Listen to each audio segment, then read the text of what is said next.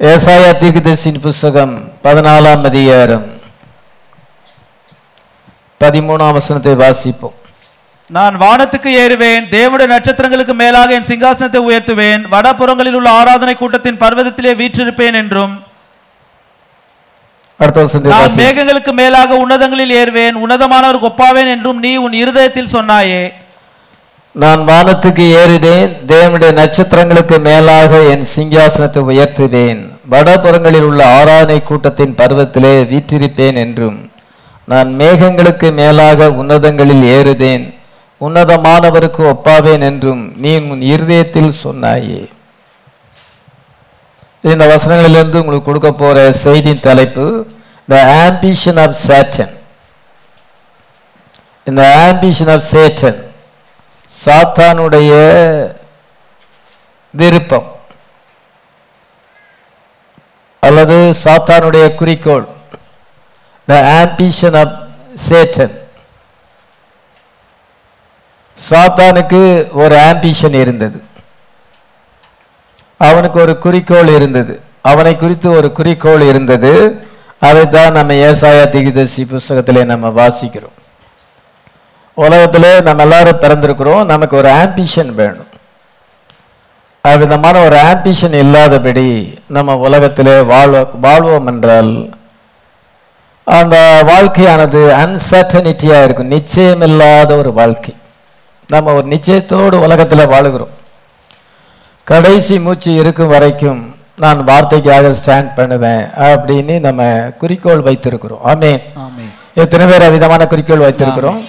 ஞானசாட்டில் அதான் கேட்குறேன். அப்படி கேட்டாலும் எத்தனை பேர் அந்த குறிக்கோளில் நிலைத்திருக்க முடியல. உலகப்புறமாக நமக்கு நிறைய குறிக்கோள் இருக்கலாம்.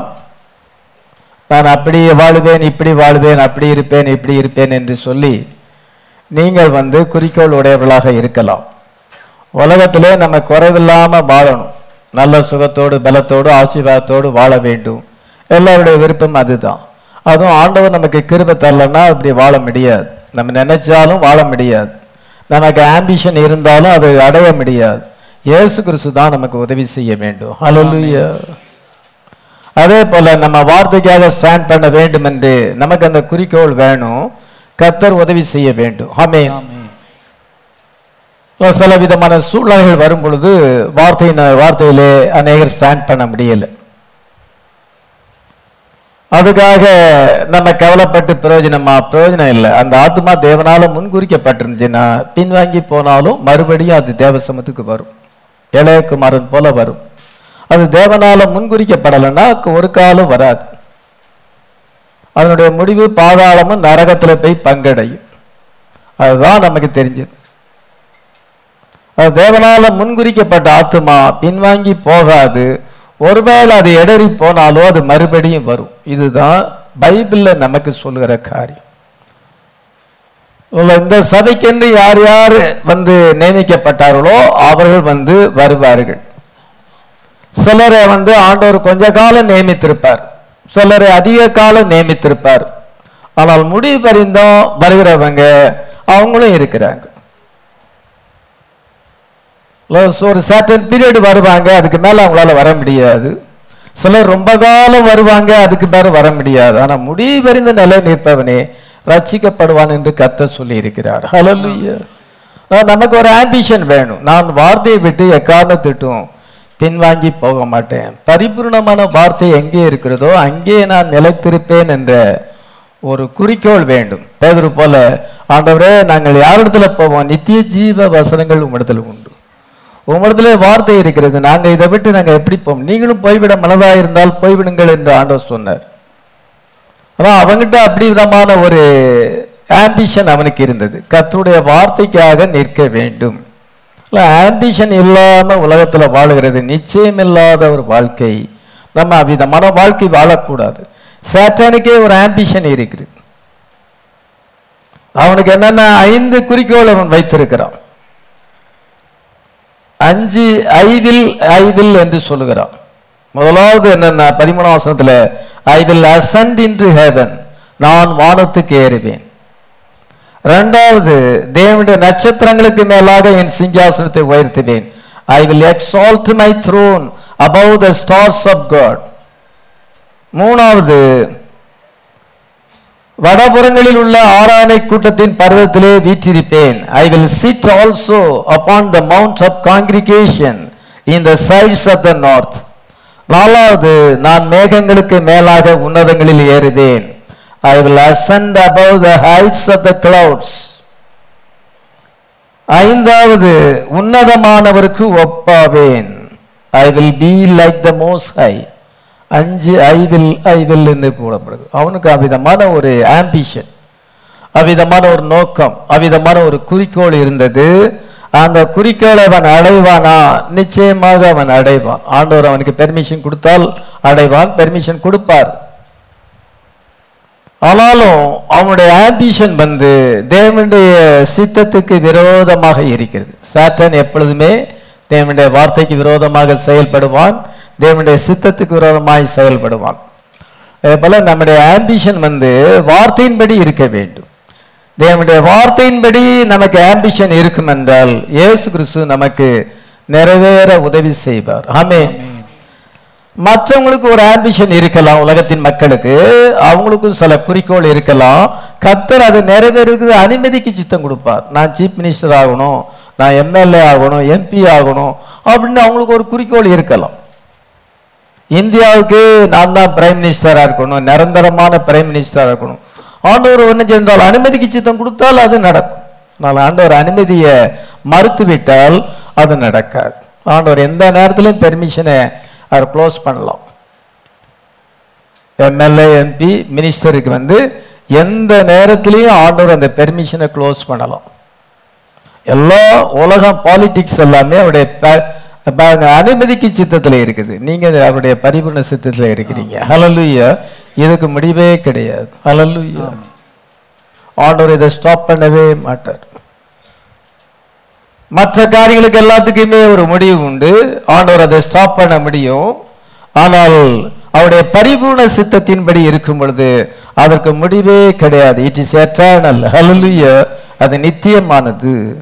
நித்தியமான ஆம்பிஷன் நமக்குள்ளே இருக்கிறது. இப்பொழுது நம்ம வார்த்தைக்கு நம்ம வருவோம். ஏசாயா பதினாலு பன்னிரெண்டுல சாட்டன் இந்த லூசிபர் என்று அழைக்கப்படுகிறான் ஆங்கில பைபிளில் லூசிபர் என்று சொல்லப்பட்டிருக்கிறது. தமிழ் பைபிளில் அதிகாலையின் மகனாகிய விடிவெளியே என்று சொல்லப்பட்டிருக்கிறது. ஆங்கில பைபிளில் how art thou fallen from heaven O Lucifer son of the morning அதிகாலையின் மகனாய மகனாகிய லூசிபரே என்று அழைக்கப்பட்டிருக்கிறது. இங்க விடிவெள்ளியே என்று தமிழ்ல நம்ம வாசிக்கிறோம். அதிகாலையின் மகனாகிய விடிவெள்ளியே O Lucifer the son of the morning என்று ஆங்கில பைபிளை நம்ம வாசிக்கிறோம். அந்த லூசிபர் பரலோகத்திலே முதலாவது இருந்தான். அதுதான் இங்க ஏசாயா காண்கிறான். ஏசாயா தரிசனத்திலே பார்க்கிறான். தரிசனத்திலே அந்த லூசிபரை பார்க்கிறான் அந்த லூசிபருடைய ஆம்பிஷனை அவன் பார்க்கிறான். அவன் இதயத்திலே என்ன ஆம்பிஷன் இருக்கிறது என்பதை ஏசாயா காண்கிறான். இப்பொழுது அவன் பல்லவத்தில் இருக்கிறான். பல்லவத்திலிருந்து இப்பொழுது தள்ளப்பட்டிருக்கிறான். அவனுக்கு இந்த விதமான ஐந்து ஆம்பிஷன் அவன் மனசுல உண்டான உடனே கத்தர் அவனை கீழே தள்ளிவிட்டார். அந்த ஆம்பிஷன் நிறைவேறுவதற்காக அவன் என்ன செய்தான் என்றால் வானத்திலே யுத்தம் செய்தான். Lucifer in heaven with five ambition he fought with angels but he was fallen down அவன் கீழே விழ தள்ளப்பட்டான். வானத்திலே யுத்தம் உண்டாயிற்று. மிகாவேலு அவனை சேர்ந்த தூதர்களும் ம், வலு சர்ப்பத்தோடு யுத்தம் பண்ணினார்கள். வலு சர்ப்பமும் அதை சேர்ந்த தூதர்களும் யுத்தம் பண்ணியும் ஜெயம் கொள்ளவில்லை. வானத்திலே அவர்கள் இருந்த இடமும் காணாமற் போயிற்று. உலகம் அனைத்தையும் மோசம் போக்கிற பிசாஸ் என்று சாத்தான் என்று சொல்லப்பட்ட பழைய பாம்பாகிய வலுசர்ப்பம் தள்ளப்பட்டது. அது பூமியிலே விழத்தள்ளப்பட்டது அதனோடு அதை சேர்ந்த தூதர்களும் தள்ளப்பட்டார்கள். வெளிப்படுத்தல் பனிரெண்டாம் அதிகாரம் ஏழுல ஒன்பது வரைக்கும் வாசிக்கிறோம். வெளிப்படுத்தல் பனிரெண்டாம் அதிகாரம் நாலாம் வசனத்திலே அதன் வால் வானத்தின் நட்சத்திரங்களில் மூன்றில் ஒரு பங்கை இழுத்து பூமியிலே விளத்தள்ளிற்று பிரசவேதப்படுகிற அந்த இஸ்ரீ பிள்ளை பெற்றவுடனே அவருடைய பிள்ளையை பட்சித்து போடும்படி அந்த வலு சர்ப்பம் அவளுக்கு முன்பாக நின்றது. சகல ஜாதிகளையும் ஆளுகை செய்யும் ஆண் பிள்ளை அவள் பெற்றாள். அவருடைய பிள்ளை தேவனிடத்துக்கும் அவருடைய சிங்காசனத்துக்கும் எடுத்துக்கொள்ளப்பட்டது வெளிப்படுத்தல் பன்னிரெண்டாம் அதிகாரம் நாலு அஞ்சில் வாசிக்கிறோம். அதனால் இப்பொழுது லூசிபர் ஹெவனில் இருக்கிறான் நான் உங்களுக்கு ஸ்டோரி மாதிரி சொல்கிறேன் கேளுங்க. ரொம்ப ஈஸியாக அண்டர்ஸ்டாண்ட் பண்ண முடியும். அவனுடைய பிகினிங் அவன் வந்து அவன் பரலோகத்திலே இருக்கிறான். அவனுக்குள்ள ஃபைவ் ஆம்பிஷன் இருக்கிறது. அவனுடைய ஃபைவ் ஆம்பிஷன் என்னது? நான் வானத்துக்கு ஏறுவேன். தேவனுடைய நட்சத்திரங்களுக்கு மேலாக என் சிங்காசனத்தை உயர்த்துவேன். வடபுறங்களில் உள்ள ஆராதனை கூட்டத்தின் பருவத்திலே வீற்றிருப்பேன். நான் மேகங்களுக்கு மேலாக உன்னதத்துக்கு ஏறுவேன். உன்னதமானவருக்கு ஒப்பாவேன். ஃபைவ் ஆம்பிஷன் அவனுக்குள்ளே இருக்கிறது. இந்த ஃபைவ் ஆம்பிஷன் அவனுக்குள்ளே இருக்கிறது. அவன் ஒரு பிரதான தூதனாக இருக்கிறான். நெக்ஸ்ட் காட் தேவனுக்கு அடுத்தாப்பில் இருக்கிறான். இவாஸ் கேருபீன் uh, அவன் ஒரு கேருபீனாக இருக்கிறான். ஞானத்தால் நிறைந்தவனாய் இருக்கிறான். எஸ்ஐக்கியல் இருபத்தெட்டாம் அதிகாரத்தில் அவன் ஞானத்தால் நிறைந்தவன் என்று சொல்லப்பட்டிருக்கிறது. எஸ்ஐக்கியல் இருபத்தி எட்டாம் அதிகாரம் பதிமூணாம் வசந்த வாசிக்கலாம் நீ தேவனுடைய தோட்டமாகிய ஏதேனில் இருந்தவன் நீ ஞானத்தால் நிறைந்தவன் பூரண அழகுள்ளவன் நீ தேவனுடைய தோட்டமாகிய ஏதேனில் இருந்தவன் பத்மராகம் புஷ்பராகம் வைரம் படிக பச்சை கோமேதகம் எஸ்பி சரி போதும். இனி ஞானத்தால் நிறைந்தவன் பனிரெண்டாம் வசனத்தினுடைய பின்பகுதியிலே வாசிக்கிறோம். நீ ஞானத்தால் நிறைந்தவன் பூரண அழகுள்ளவன் ரொம்ப அழகாக இருப்பான். அவன் ஞானம் ஞானம் உடையவனாக இருக்கிறான் அழகு மட்டுமல்ல அறிவும் அதிகம் இருக்கிறது. சிலருக்கு அழகு இருக்கலாம் அறிவு இல்லாமல் இருக்கலாம். சிலருக்கு அறிவு இருக்கும் அழகு இல்லாமல் இருக்கலாம். இவன்கிட்ட ரெண்டுமே இருக்கு. ரொம்ப வெரி ஹேண்ட்ஸம் ஃபெல்லோ ரொம்ப அழகானவன் அதே சமயத்தில் ரொம்ப ஞானவான். ரொம்ப வைஸ் மேன் அவன் வந்து என்ன செய்கிறான் என்றால் பல்லவத்திலே அவன் இருக்கிறான் அவன் காப்பாற்றுவதற்காக அபிஷேகம் பண்ணப்பட்ட கேருப்பு பதினாலாம் சொந்த நீ வாசிக்கலாம். காப்பாற்றுகிறதற்காக அபிஷேகம் பண்ணப்பட்ட கேரும் தேவனுடைய பரிசுத்த பர்வதத்தில் உன்னை வைத்தேன். அக்னிமயமான கற்களின் நடுவே பல்லவத்திலே இருக்கிறான். மிக அழகானவன். ரொம்ப ஐஸ்வர்யமான். எல்லா விதமான ரத்தனங்களினாலும் அவன் அலங்கரிக்கப்பட்டிருக்கிறான். பொன் ரத்தினம் எல்லாம் அவனை மூடிக்கொண்டிருந்தது. பதிமூணாம் வசனத்துல விதமாக வாசிக்கிறோம். பதினாலாம் வசனத்தில் அவன் ஒரு கேருபீனாக இருக்கிறான். பிரதான தூதனாக இருக்கிறான். நெக்ஸ்ட் காடாக இருக்கிறான். இதான் Satan in the beginning in heaven அவன் பல்லவத்திலே அவ்விதமாக இருக்கிறான். தேவனைக்கு ஜனங்களை தேவனத்தில் வழி நடத்துகிறவனாக ஆராதனை செய்கிறவனாக நெக்ஸ்ட் காடா இருக்கிறான். அவனுக்கு எல்லா விதமான வல்லமையும் இருந்தது. ஆனால் சிருஷ்டிக்க மட்டும் அவனால முடியாது. சேட்டன் cannot கிரியேட் ஒரே ஒரு வல்லமை கிடையாது அவனால சிருஷ்டிக்க முடியாது. தேவன் ஒருவர் தான் சிருஷ்டிகத்தராய் இருக்கிறார். ஆமென். அவரே இந்த வானத்தையும் பூமியும் தம்முடைய வார்த்தையினால உண்டாக்கினார் உங்களையும் என்னையும் அவர் உண்டாக்கினார். ஹalleluya ஆனால் சாத்தானால சிருஷ்டிக்க முடியாது. மற்ற எல்லா விதமான பவரும் அவனுக்கு அதிகாரம் கொடுக்கப்பட்டது. இப்படியாக பல்லவத்தில் இருக்கும் பொழுது அவனுக்குள்ள இந்த விதமான ஆம்பிஷன் இருக்கிறது. முக்கியமான காரியம் என்னவென்றால் அவன் தேவனைப் போல மாற வேண்டும் என்று உன்னதமானவருக்கு ஒப்பானே I will be like the most high நான் உன்னதமானவருக்கு ஒப்பாக ஒப்பாக வேண்டும். நான் ஆராதிக்கப்பட வேண்டும். வடபுறங்களில் உள்ள ஆராதனை கூட்டத்தின் பர்வதத்திலே வீற்றிருப்பேன். நான் ஆராதிக்கப்பட வேண்டும். எனக்கு ஒரு ராஜ்யம் வேண்டும். I want to have a kingdom எனக்கு ஒரு ராஜ்யம் வேண்டும் என்று அவன் விரும்பினான்.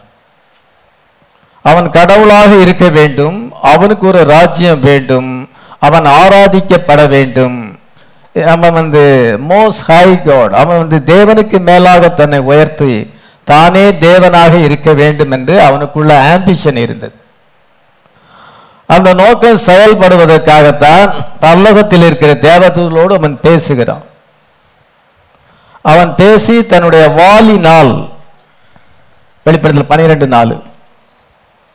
அதன் வால் வானத்தின் நட்சத்திரங்களில் மூன்றில் ஒரு பங்கை இழுத்தவைகளை பூமியில் விழ தள்ளிற்று இதோ வாளினால் என்று சொன்னால் சாத்தானுக்கு பெரிய வால் இருக்குன்னு அர்த்தம் இல்லை. அந்த வால் என்பதுக்கு அர்த்தம் நீ ரொம்ப வாலாடுற வாலை வெட்டிடுவேன் அப்படின்னு சொல்லுவோம். அப்படின்னா என்ன அர்த்தம்? நீ ரொம்ப சேட்டை பண்ற உனக்கு அகம்பாவம் நிறைய இருக்குது. அதெல்லாம் என்கிட்ட வச்சுக்கிடாத. நான் வந்து அதை கட் பண்ணிடுவேன் அப்படின்னு சொல்லும் பொழுது என்ன அர்த்தம்? வாளுன்னா வால் இருக்குன்னு அர்த்தமா? இல்லை. அது ஒரு ஓமையாக எழுதப்பட்டிருக்குது. வாள் என்றால் அவனுடைய பொய் உபதேசம். அவனுடைய பொய் உபதேசத்தினாலே அவன் மூன்றில் ஒரு பங்கு தூதர்களை வஞ்சித்தான். அவள் வந்து தூதர்கள் ஆயிரம் ஆயிரமான தேவதூர்கள் இருக்கிறார்கள் கோடான கோடி தேவதூர்கள் இருக்கிறார்கள். அதில் மூன்றில் ஒரு பங்கு தன்னுடைய உபதேசத்தினாலே தன்னுடைய வாளினாலே அவளை இழுத்தான். அவளை இழுத்து அவளை பூமியிலே விழ தள்ளிட்டு என்றால் அவங்களை பல்லவத்திலிருந்து கீழே விழுவதற்கு காரணம் வந்து அவனுடைய பொய் உபதேசம். ஒரு உண்மையான உபதேசம் போ- வரும் பொழுது அதை தொடர்ந்து நாலு பொய் உபதேசங்கள் வரும். இந்த மெசேஜிலே நிறைய பொய் உபதேசங்கள் இருக்குது. பொய்யான ஊழியக்காரர்கள் இருக்கிறார்கள். ஃபால்ஸ் பாஸ்டர்ஸ் இருக்கிறாங்க. ஃபால்ஸ் டீச்சிங் இருக்கிறது. நம்ம ரொம்ப ஜாக்கிரதையாக இருக்க வேண்டும். நமக்கு ஆவியிலே தெரியும். ஒருத்தர் பேசும் பொழுதே ஆவியிலே தெரியும். உங்களுக்கு பைபிள் வசனம் ஞாபகத்தில் பரட்டாலும் உங்க ஆவியில தெரியும். இந்த ஆள் பேசுறது வித்தியாசமா இருக்கு. இது பைபிளுக்கு விரோதமா இருக்கு. உடனே உங்க ஆவியிலே நீங்க உணர முடியும். அது பிசாசுன்னு தெரியும். எப்படி பாசர் பைபிள் எழுதியிருக்கா? உங்களுக்கு பைபிள் எல்லாம் ஞாபகத்துக்கு வரணும்னு அவசியம் இல்லை. உங்களுக்குள்ள பசுத்தாவி இருந்தா ஒருத்தர் வந்து உங்க கூட பேசும் பொழுது இவங்க பைபிள் படி பேசல மாறுபாடான காரியத்தை பேசுறாங்க. அப்படின்னு பொழுது நம்ம அவங்களை ரிஜெக்ட் பண்ணிட வேண்டியதாக இருக்கு. அவங்கள நம்ம வந்து அப்புறப்படுத்த வேண்டியதாக இருக்கிறது. அவங்களுக்கு செவி சாய்க்கக்கூடாது.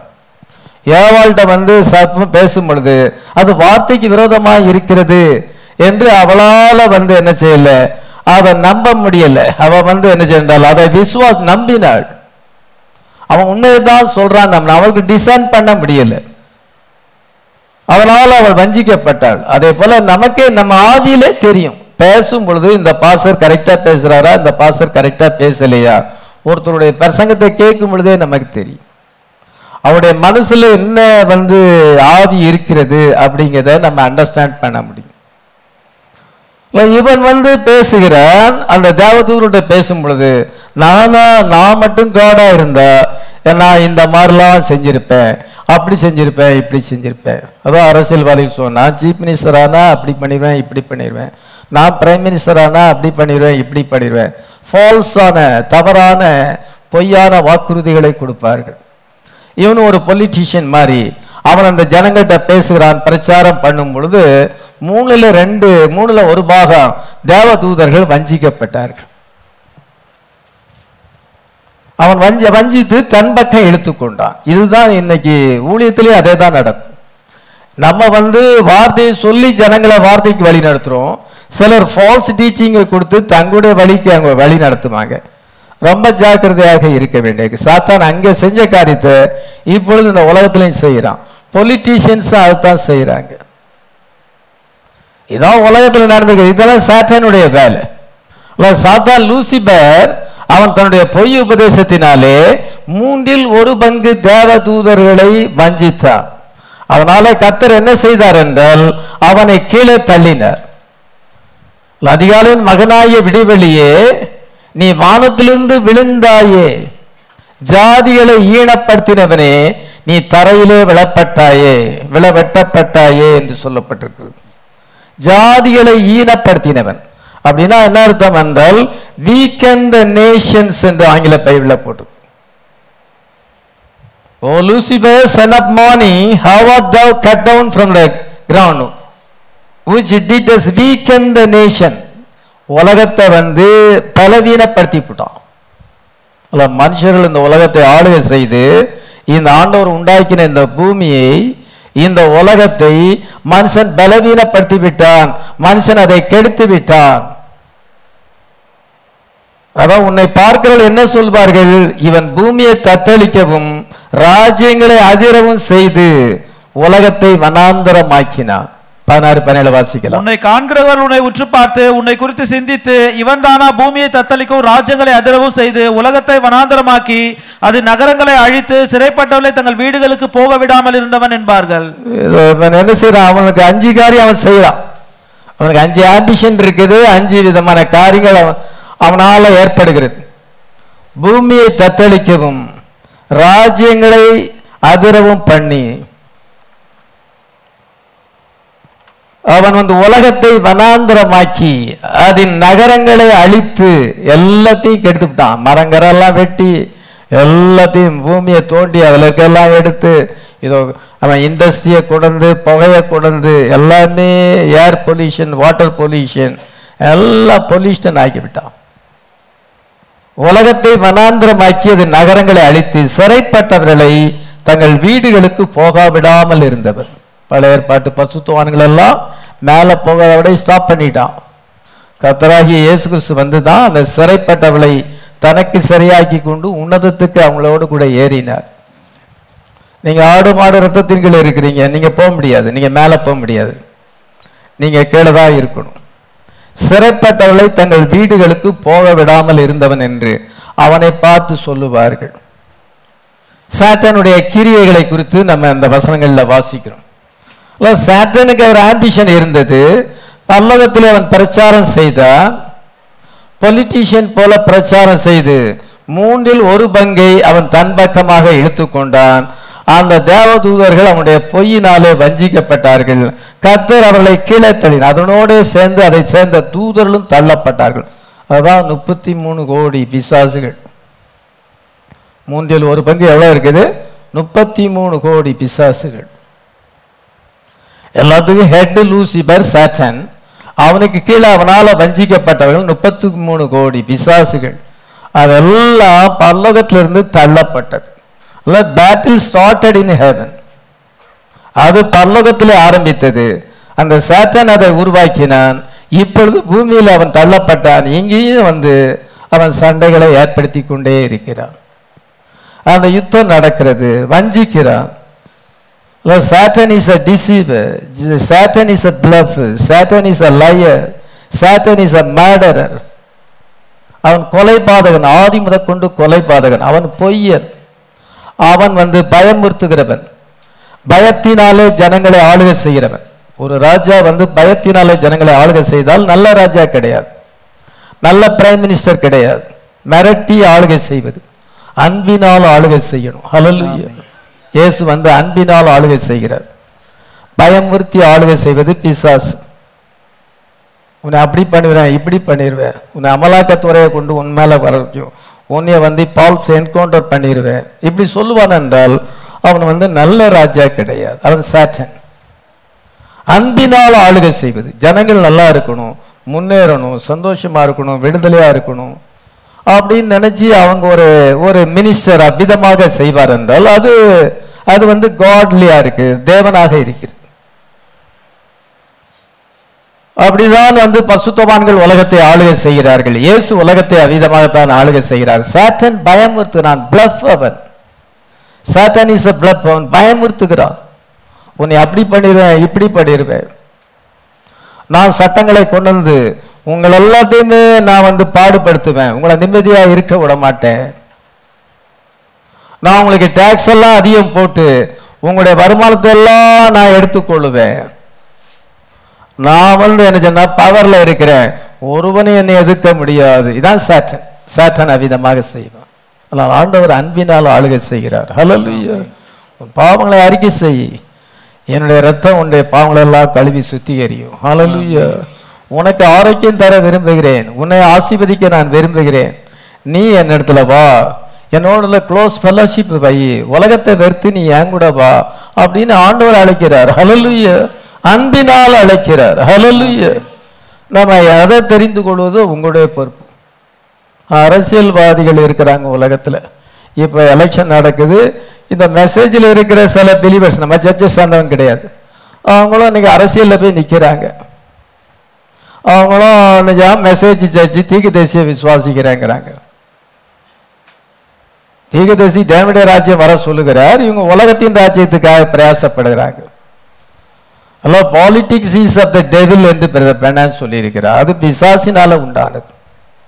நம்ம அதில் ஈடுபாடு காமிக்க கூடாது அப்படி ஈடுபாடு காமிச்சா ஒரேடியா பாலிடிக்ஸ் போயிடணும். இன்னைக்கு ஈடுபாடு காமிச்சா நாளைக்கு அதனுடைய பலனை அனுபவிப்பீங்க.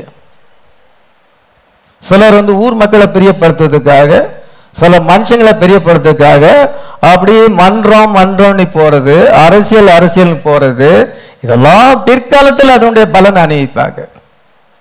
இன்னைக்கு வார்த்தைக்காக நீங்க ஸ்டாண்ட் பண்ணி இயேசு கிறிஸ்துவை நேசித்து செபத்திலும் வார்த்தையில இருந்து கத்தருக்கென்று ஊழியம் செய்ய வேண்டும் ஆத்துமாக்களை ஆதாயம் பண்ண நினைச்சீங்கன்னா பிற்காலத்தில் இதன் பலனை அணிவிப்பீங்க. இன்னைக்கு படுகிற பாடலுக்கு பிற்காலத்தில் பலன் கிடைக்கும். எல்லாமே உடனே கிடைச்சிடாது ரிசல்ட் தண்டனையும் லேட்டாக தான் கிடைக்கும் ஆசீர்வாதமும் லேட்டாக தான் வரும். நம்ம இன்னைக்கு படுகிற பிரயாசங்களுக்கு நாளைக்கு பலன் உண்டு. ஹalleluya சாட்டனுடைய ஆம்பிஷன் என்ன? அவனுக்கு ஒரு ராஜ்யம் வேண்டும். You wanted to have a kingdom அந்த கிங்டம் ரொம்ப ஸ்பண்டிட்டா இருக்க வேண்டும். ரொம்ப கவர்ச்சிகரமாக இருக்க வேண்டும். மைக்கேல் கிங்டத்தை காட்டிலும் தன்னுடைய கிங்டம் பெருசாக இருக்க வேண்டும். அவன் தான் ஆராதிக்கப்பட வேண்டும். இதுதான் அவனுடைய முக்கியமான ஆம்பிஷனாக இருந்தது. இத பல்லவத்திலே இருந்து அவன் தள்ளப்பட்டான். ஆனால் பின்பு அவன் ஏதேனுக்கு வந்தான். நீ ஏதேனிலே இருந்தா என்று சொல்லப்பட்டிருக்கிறது. எசேக்கியேல் இருபத்தி எட்டாம் அதிகாரம். நீ தேவனுடைய தோட்டமாகிய ஏதேனில். நீ தேவனுடைய தோட்டமாகிய ஏதேனில் இருந்தவன். முதல்ல பல்லவத்தில் இருக்கான் ரெண்டாவது ஏதேனுக்குள்ள இருக்கிறான். இன்றைக்கு அவன் இருக்கிறான். ஸ்டில் இஸ் அலைவ் இப்பொழுதும் அவன் ஜீவித்துக் கொண்டிருக்கிறான்.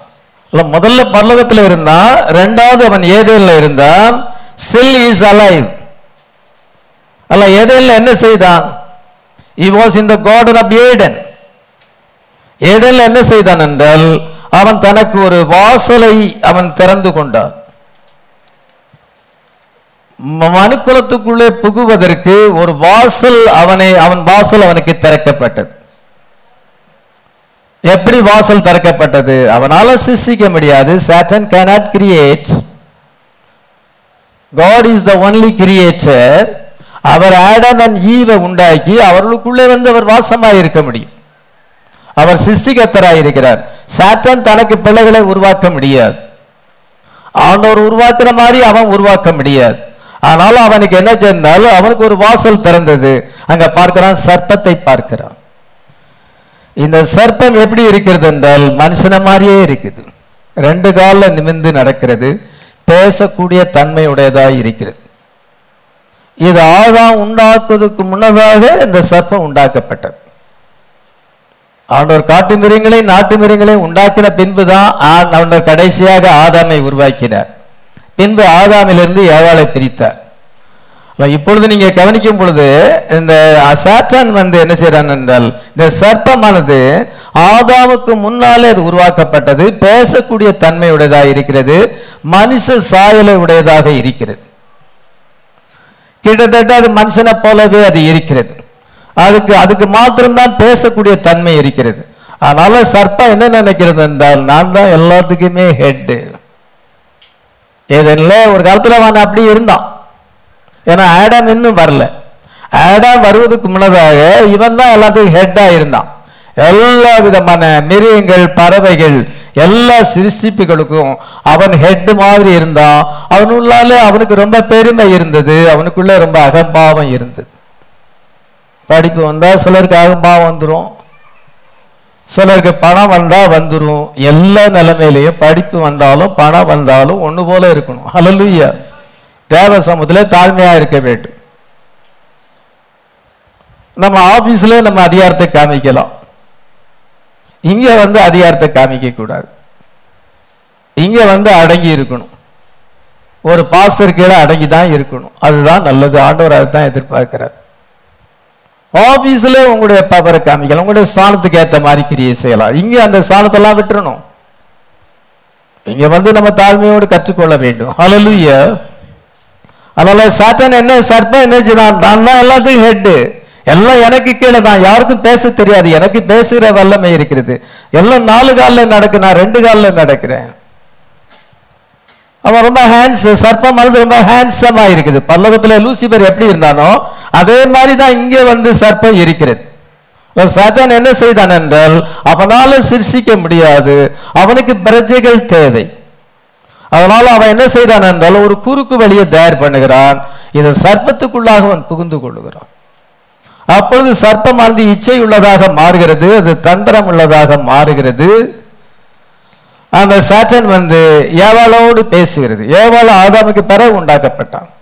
அல்ல சர்ப்பம் வந்து ஒரு காலத்துல அது ரொம்ப பவர்ஃபுல்லா இருந்தது. பின்பு ஆடம் வந்த உடனே இது ஆடம் தேவசாயலாக உண்டாக்கப்பட்டான். அவனுக்கு ஆண்டவர் ஆத்துமாவை கொடுத்திருந்தார். அவன் எல்லாத்துக்கும் வந்து இத ஹெட் இருந்தான். எல்லாம் அவனுடைய ஆதிக்கத்தின் கீழ் இருந்தது. அதனால சர்ப்பமானது என்ன செய்யறது என்றால் இப்பொழுது நெக்ஸ்ட் ஆடமா மாறிட்டு. அவனுடைய பவர் இப்பொழுது குறைந்து விட்டது. அவன் பின்பு ஆண்டவர் உபசிரிசிப்பாகிய ஏவாளை உண்டாக்கினார். ஆதாமுக்கு அயர்ந்த நித்திரை உண்ட பண்ணி ஆண்டவர் ஏவாளை உண்டாக்கும் பொழுது அவன் வந்து சர்ப்பத்துக்குள்ளாக புகுந்து ஏவாளை வஞ்சித்தான். அதான் பல அங்கே பல்லவத்தில் என்ன செய்தானோ அதே தான் செய்தான். அங்கே வந்து பொய் பேசுகிறான். அவனுடைய வாள் என்று சொன்னால் பொய். அவனுடைய பொய் உபதேசம். நீங்க சாகவே சாவதில்லை. இந்த கனியை புசிக்கும் நாளிலே சாகவே சாவீர்கள் என்று கத்த சொல்லியிருக்கிறார். அவன் சாகவே சாவதில்லை. பொய் அங்க கொண்டு வரான். அவன் ஆதி முதற்கொண்டு அவன் மனுஷ கொலைபாதனாயிருக்கிறான் அவன் பொய்யனும் பொய்க்கு பிதாவுமாய் இருக்கிறான். ஃபாதர் ஆஃப் லைஸ் அவன் பொய்க்கெல்லாம் பிதாவாக இருக்கிறான். ஏவாளை வந்து பல்லகத்துல முதல்ல பொய் சொன்னான். முதல்ல ஏதேல சொல்லல. பரலோகத்துல சொன்னான்.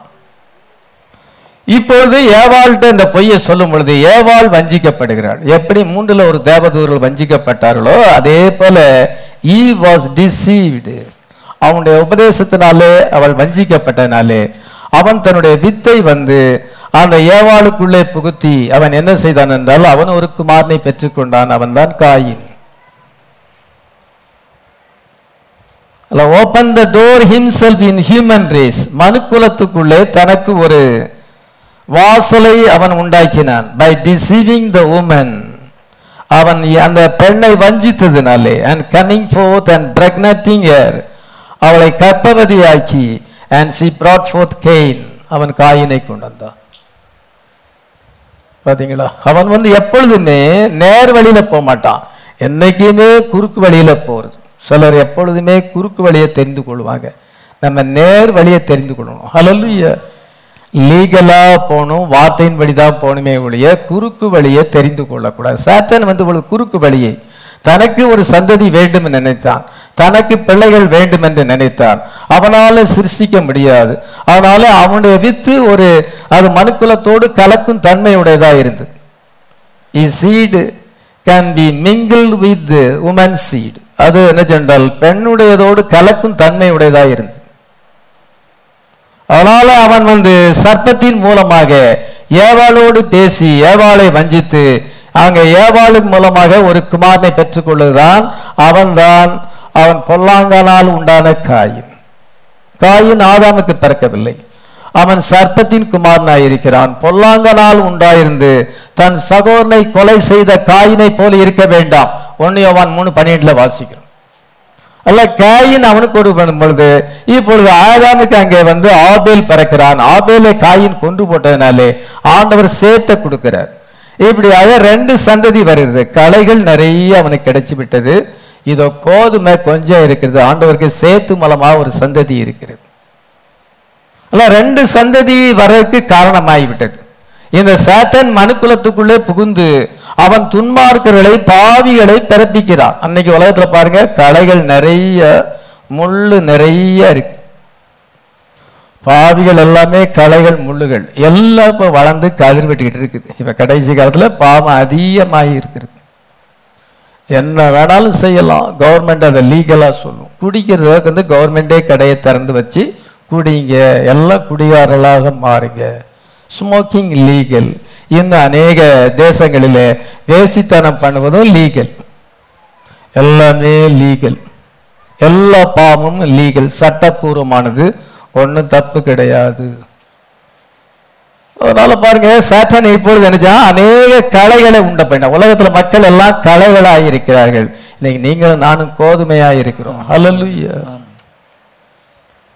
நம்ம இன்னைக்கு கோதுமையா இருக்கிறோம் தேவனுடைய பிள்ளைகளா இருக்கிறோம் தேவ புத்திரலா இருக்கிறோம். அன்றைக்கு ஆண்டவர் ஜலப்பள்ளத்தினால எல்லாத்தையும் அழிச்சு போட்டார். இந்த காயின் சந்ததி அழித்து போட்டார். நோவாவை தெரிந்து கொண்டார். ஆனால் நோவாவினுடைய மனைவி காயின் சந்ததியை சேர்ந்தவள். அவள் பேர் நாமாள். நாம் இதோ நாமாள் மூலமாக என்ன செய்தான் என்றால் அந்த காம் வந்து வஞ்சிக்கப்பட்டு அவன் கானானை பெற்றான். கானான் சபிக்கப்பட்டவன். பின்பு ஜலப்பிரளத்துக்கு பின்பு அந்த கலைகள் உற்பத்தி ஆகிவிட்டது. காமின் மூலமாக நோவாவின் மனைவி மூலமாக என்ன த்ரூ இன்சஸ்ட் இதான் என்ன சொன்னால் தவறான ஒரு காரியத்தின் மூலமாக மறுபடியும் கலைகள் இன்றைக்கு தோண்டி இருக்கிறது உலகம் இன்னைக்கு கலைகளால பாவிகளால அறுவடை சீசன்ல வந்திருக்கும். சேட்டன் முதல்ல ஹெவனில் இருந்தான். இதை பின்பு அவன் ஏதேனில் இருந்தான். இப்பொழுதும் அவன் உலகத்திலே இருக்கிறான். ஹalleluya ஸ்டில் ஹீஸ் is ஆனால் அவனால் கிரியை செய்யணும்னா அவனுக்கு ஒரு பாடி வேணும். ஒரு ஸ்பிரிட்டாக இருக்கிறான். அவனால் கிரியை செய்ய முடியாது. அவன் ஒரு பாடி அவனுக்கு அவசியம். அதுக்காக he was is hunting for bodies அவன் வந்து சரீரத்தை அவன் வந்து அவன் தேடுகிறான். அதனால இந்த அம்மாக்குள்ள புகுந்து விடலாமா? இந்த பிரதருக்குள்ள புகுந்து விடலாமா? இந்த சேட்டை பண்ணலாமா? கல்வரி சாப்பனர்கள் ரொம்ப சத்தியத்தில் இருக்கிறாங்க. அதை போய் ஏதாவது டிஸ்டர்ப் ஏற்படுத்தலாமா? அந்த ஊழியத்தை வந்து கலைக்கலாமா? இதோ ஒருத்தனுக்குள்ள அவன் புகுந்து கொள்றான். புகுந்து கொண்டு என்ன செய்யறான் என்றால் அவன் ஒரு உபதேசத்தை கொடுக்கிறான். சாத்தான் எப்படி நான் பசுத்தாவி வந்து எப்படின்னு அவன் ஒரு உபதேசத்தை கொடுக்கிறான். சிலர் வஞ்சிக்கிறான்.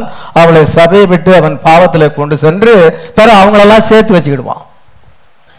பிற அவங்களுக்கெல்லாம் அவன் ஹெட்டாக மாறிடுவான். பாசரா மாறிடுவான். இதுதான் சாட்டன். அன்னைக்கு பல்லவத்தில் செஞ்ச காரியம் தான் ஏதல்ல செய்தான். ஏதல்ல செய்யறது தான் இப்பவும் செய்கிறான் Satan is still alive is doing the same thing அவன் வந்து என்ன செய்யறான் அதே காரியத்தை ஏதேனில் செய்த அதே காரியத்தை செய்து அவங்களுக்கு எல்லாம் ஹெட்டா மாறிடுதான் ஆனா பின்வாங்கி போன ஆத்துமாடுகள்லாம் ஹெட்டு அவங்க பாவத்திலே இருங்க நீங்க பாலிடிக்ஸ்ல இருங்க நீங்க உங்க பாவத்திலே இருங்க. ஆனா நினைக்கிறேன் எனக்கு தேவை ஆள் தேவை. அதனால அவன் நான் பாசராக மாற வேண்டும். ஆனால் எனக்கு தேவை ஆள் தேவைன்னு சொல்லி அவன் அவ்விதமாக செயல்படுகிறான். இது அது வந்து சாத்தானுடைய ஒர்க்கு ஆவிக்குரியவர்களாகிய நீங்கள் டிசைன் பண்ண முடியும். ஆவிக்குள்ளாக நைஸ் பிரதர் ரொம்ப நல்ல பிரதர் அப்படிம்பீங்க. உங்களுக்கு டிசைன்மெண்ட் இல்லை ஹோலி ஸ்பிரிட் இல்லை. வார்த்தைக்காக ஸ்டாண்ட் பண்ணதுக்கு உங்களுக்கு பலம் இல்லை. மனுஷங்களை பிரியப்படுத்துகிற காம்ப்ரமைசிங் ஆவி நமக்குள்ளே இருக்கக்கூடாது. நம்ம தேவனை பிரியப்படுத்த வேண்டும். ஹalleluya வார்த்தைக்காக ரெக்கட் ஃபெல்லவாக இருக்கணும். நம்ம கடினமான ஆட்களாக இருக்க வேண்டும். அல்லது சேட்டன் நம்மளை வஞ்சித்து போடுவோம் சாத்தான் இப்பொழுது ஜீவிக்கிறான். அவனுடைய ஆம்பிஷன் என்ன? அவன் தான் ஆராதிக்கப்பட வேண்டும். இப்பொழுது அவன் மறைமுகமாக ஆராதிக்கப்படுகிறான். அவன் கடைசியாக ஒரு மனுஷனுக்குள்ளே அவன் அவதாரம் இடுவான். அவன் வந்து அப்பொழுது பீஸ்ட் என்று அழைக்கப்படுவான். எல்லாரும் அவனை ஆராதிப்பார்கள். வெளிப்படுத்தல் பதிமூணு எட்டு.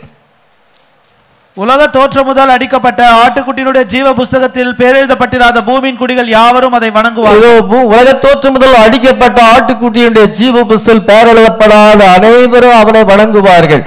ஆட்டுக்குட்டியாண்ட ஜீவ புஸ்தல் இருக்கிற எலக்ட் பீப்புள் தவிர எல்லாரும் வேற ஏதோ ஒரு விதத்தில் அவனை வணங்குகிறார்கள். அவனுடைய முத்திரையை தரித்துக் கொள்கிறார்கள் அவன் ஒரு பொய் உபதேசத்தை கொண்டு வருகிறான். பிதா குமாரன் பசுத்தாபி மூணு பேரும் தனித்தனியாக இருக்கிறார்கள். மூன்று பேரும் சேர்ந்து ஒன்றாக இருக்கிறார்கள் இதுதான் ஹோலி டிரினிட்டி பிதாவுக்கும் குமாரனுக்கும் பசுத்தாவிக்கும் மகிமை உண்டாவதாக. இப்படி சொல்லும் பொழுது அந்த ஆறானே சாத்தன் எடுத்துக் கொள்ளுகிறான். ஏசு கிறிஸ்துவின் நாமமே எல்லாமே வேற நாமம் இல்லை. அவருடைய நாமத்துல தான் பாவ மன்னிப்பு உண்டு. அந்த நாமத்துல தான் ஞானசானம் பெறணும். ஆனா அவன் என்ன செய்யறான் என்றால் அந்த பாபிலோனிய உபதேசத்தை கொண்டு வருகிறான். இதை மாசுவீனஸ் ஜூபிட்டர் மாதிரி பிதாக்குமார பசுத்தாவின் நாமத்திலே ஞானசானம் பெற வேண்டும். இயேசு கிறிஸ்துவே சொல்லி இருக்கிறார் பாருங்க அவன் எப்பொழுதுமே அவன் பொய் உபதேசம் கொண்டு பொழுது இந்த டிசைன்மெண்ட் இல்லாதவங்க எப்படி மூணுல ஒரு தேவதைகள் வஞ்சிக்கப்பட்டார்களோ அதே போல இன்னைக்கு டினாமினேஷன் பீப்புள் வஞ்சிக்கப்பட்டிருக்கிறாங்க. ஆனா கத்தர் இறங்கி வந்து இன்னைக்கு முத்திரையை திறந்து சாத்தானுடைய மாய்மாலங்களை அம்பலப்படுத்தி இருக்கிறார். ஹலோ அவனை எக்ஸ்போஸ் பண்ணி இருக்கிறார் அவனுடைய பாவத்தை எக்ஸ்போஸ் பண்ணி இருக்கிறார் அவனுடைய கள்ள உபதேசங்களை எக்ஸ்போஸ் பண்ணி இருக்கிறார் ஆனால் கத்தர் இன்னைக்கு முத்திரையை திறந்து அவருடைய மனவாட்டிக்கு அவனுடைய மாய்மாலங்களை வெளிப்படுத்தப்படினாலே அவனால நம்ம வஞ்சிக்கப்பட முடியாது. ஹalleluya சேட்டன் இன்னைக்கு அதே வேலையை தான் செய்யறான் Satan cannot change God never change ஆண்டவர் ஒருபோதும் மாற்ற மாட்டார். அவருடைய வழிகளை மாற்றுவதில்லை. சாத்தானும் அதே மாதிரி தான் சாத்தான் மாற மாட்டான். அவன் வழிகளை மாற்ற மாட்டான். முன்பு செய்ததே இப்பவும் செய்வோம். அல்ல பரலோகத்தில் என்ன செய்தானோ ஏதேனில் என்ன செய்தானோ அதே தான் அவன் இப்ப செய்யறான். பின்பு ஒரு மனுஷனுக்குள்ளாக அவன் அவதாரம் இடும் பொழுது அந்த மனுஷன் வந்து மிருகம் என்று அழைக்கப்படுகிறான் அவன் ஆராதிக்கப்படுவான். சேட்டன் வில் பி என்த்ரோன் அவன் வந்து சிங்காசனத்துக்கு வர வேண்டிய நேரம் இப்பொழுது வந்திருக்கிறது. அவனுக்கு ஹேண்டிங் ஃபார் பாடிஸ் உங்களுடைய மனசை அவன் பிடிக்க விரும்புகிறான்.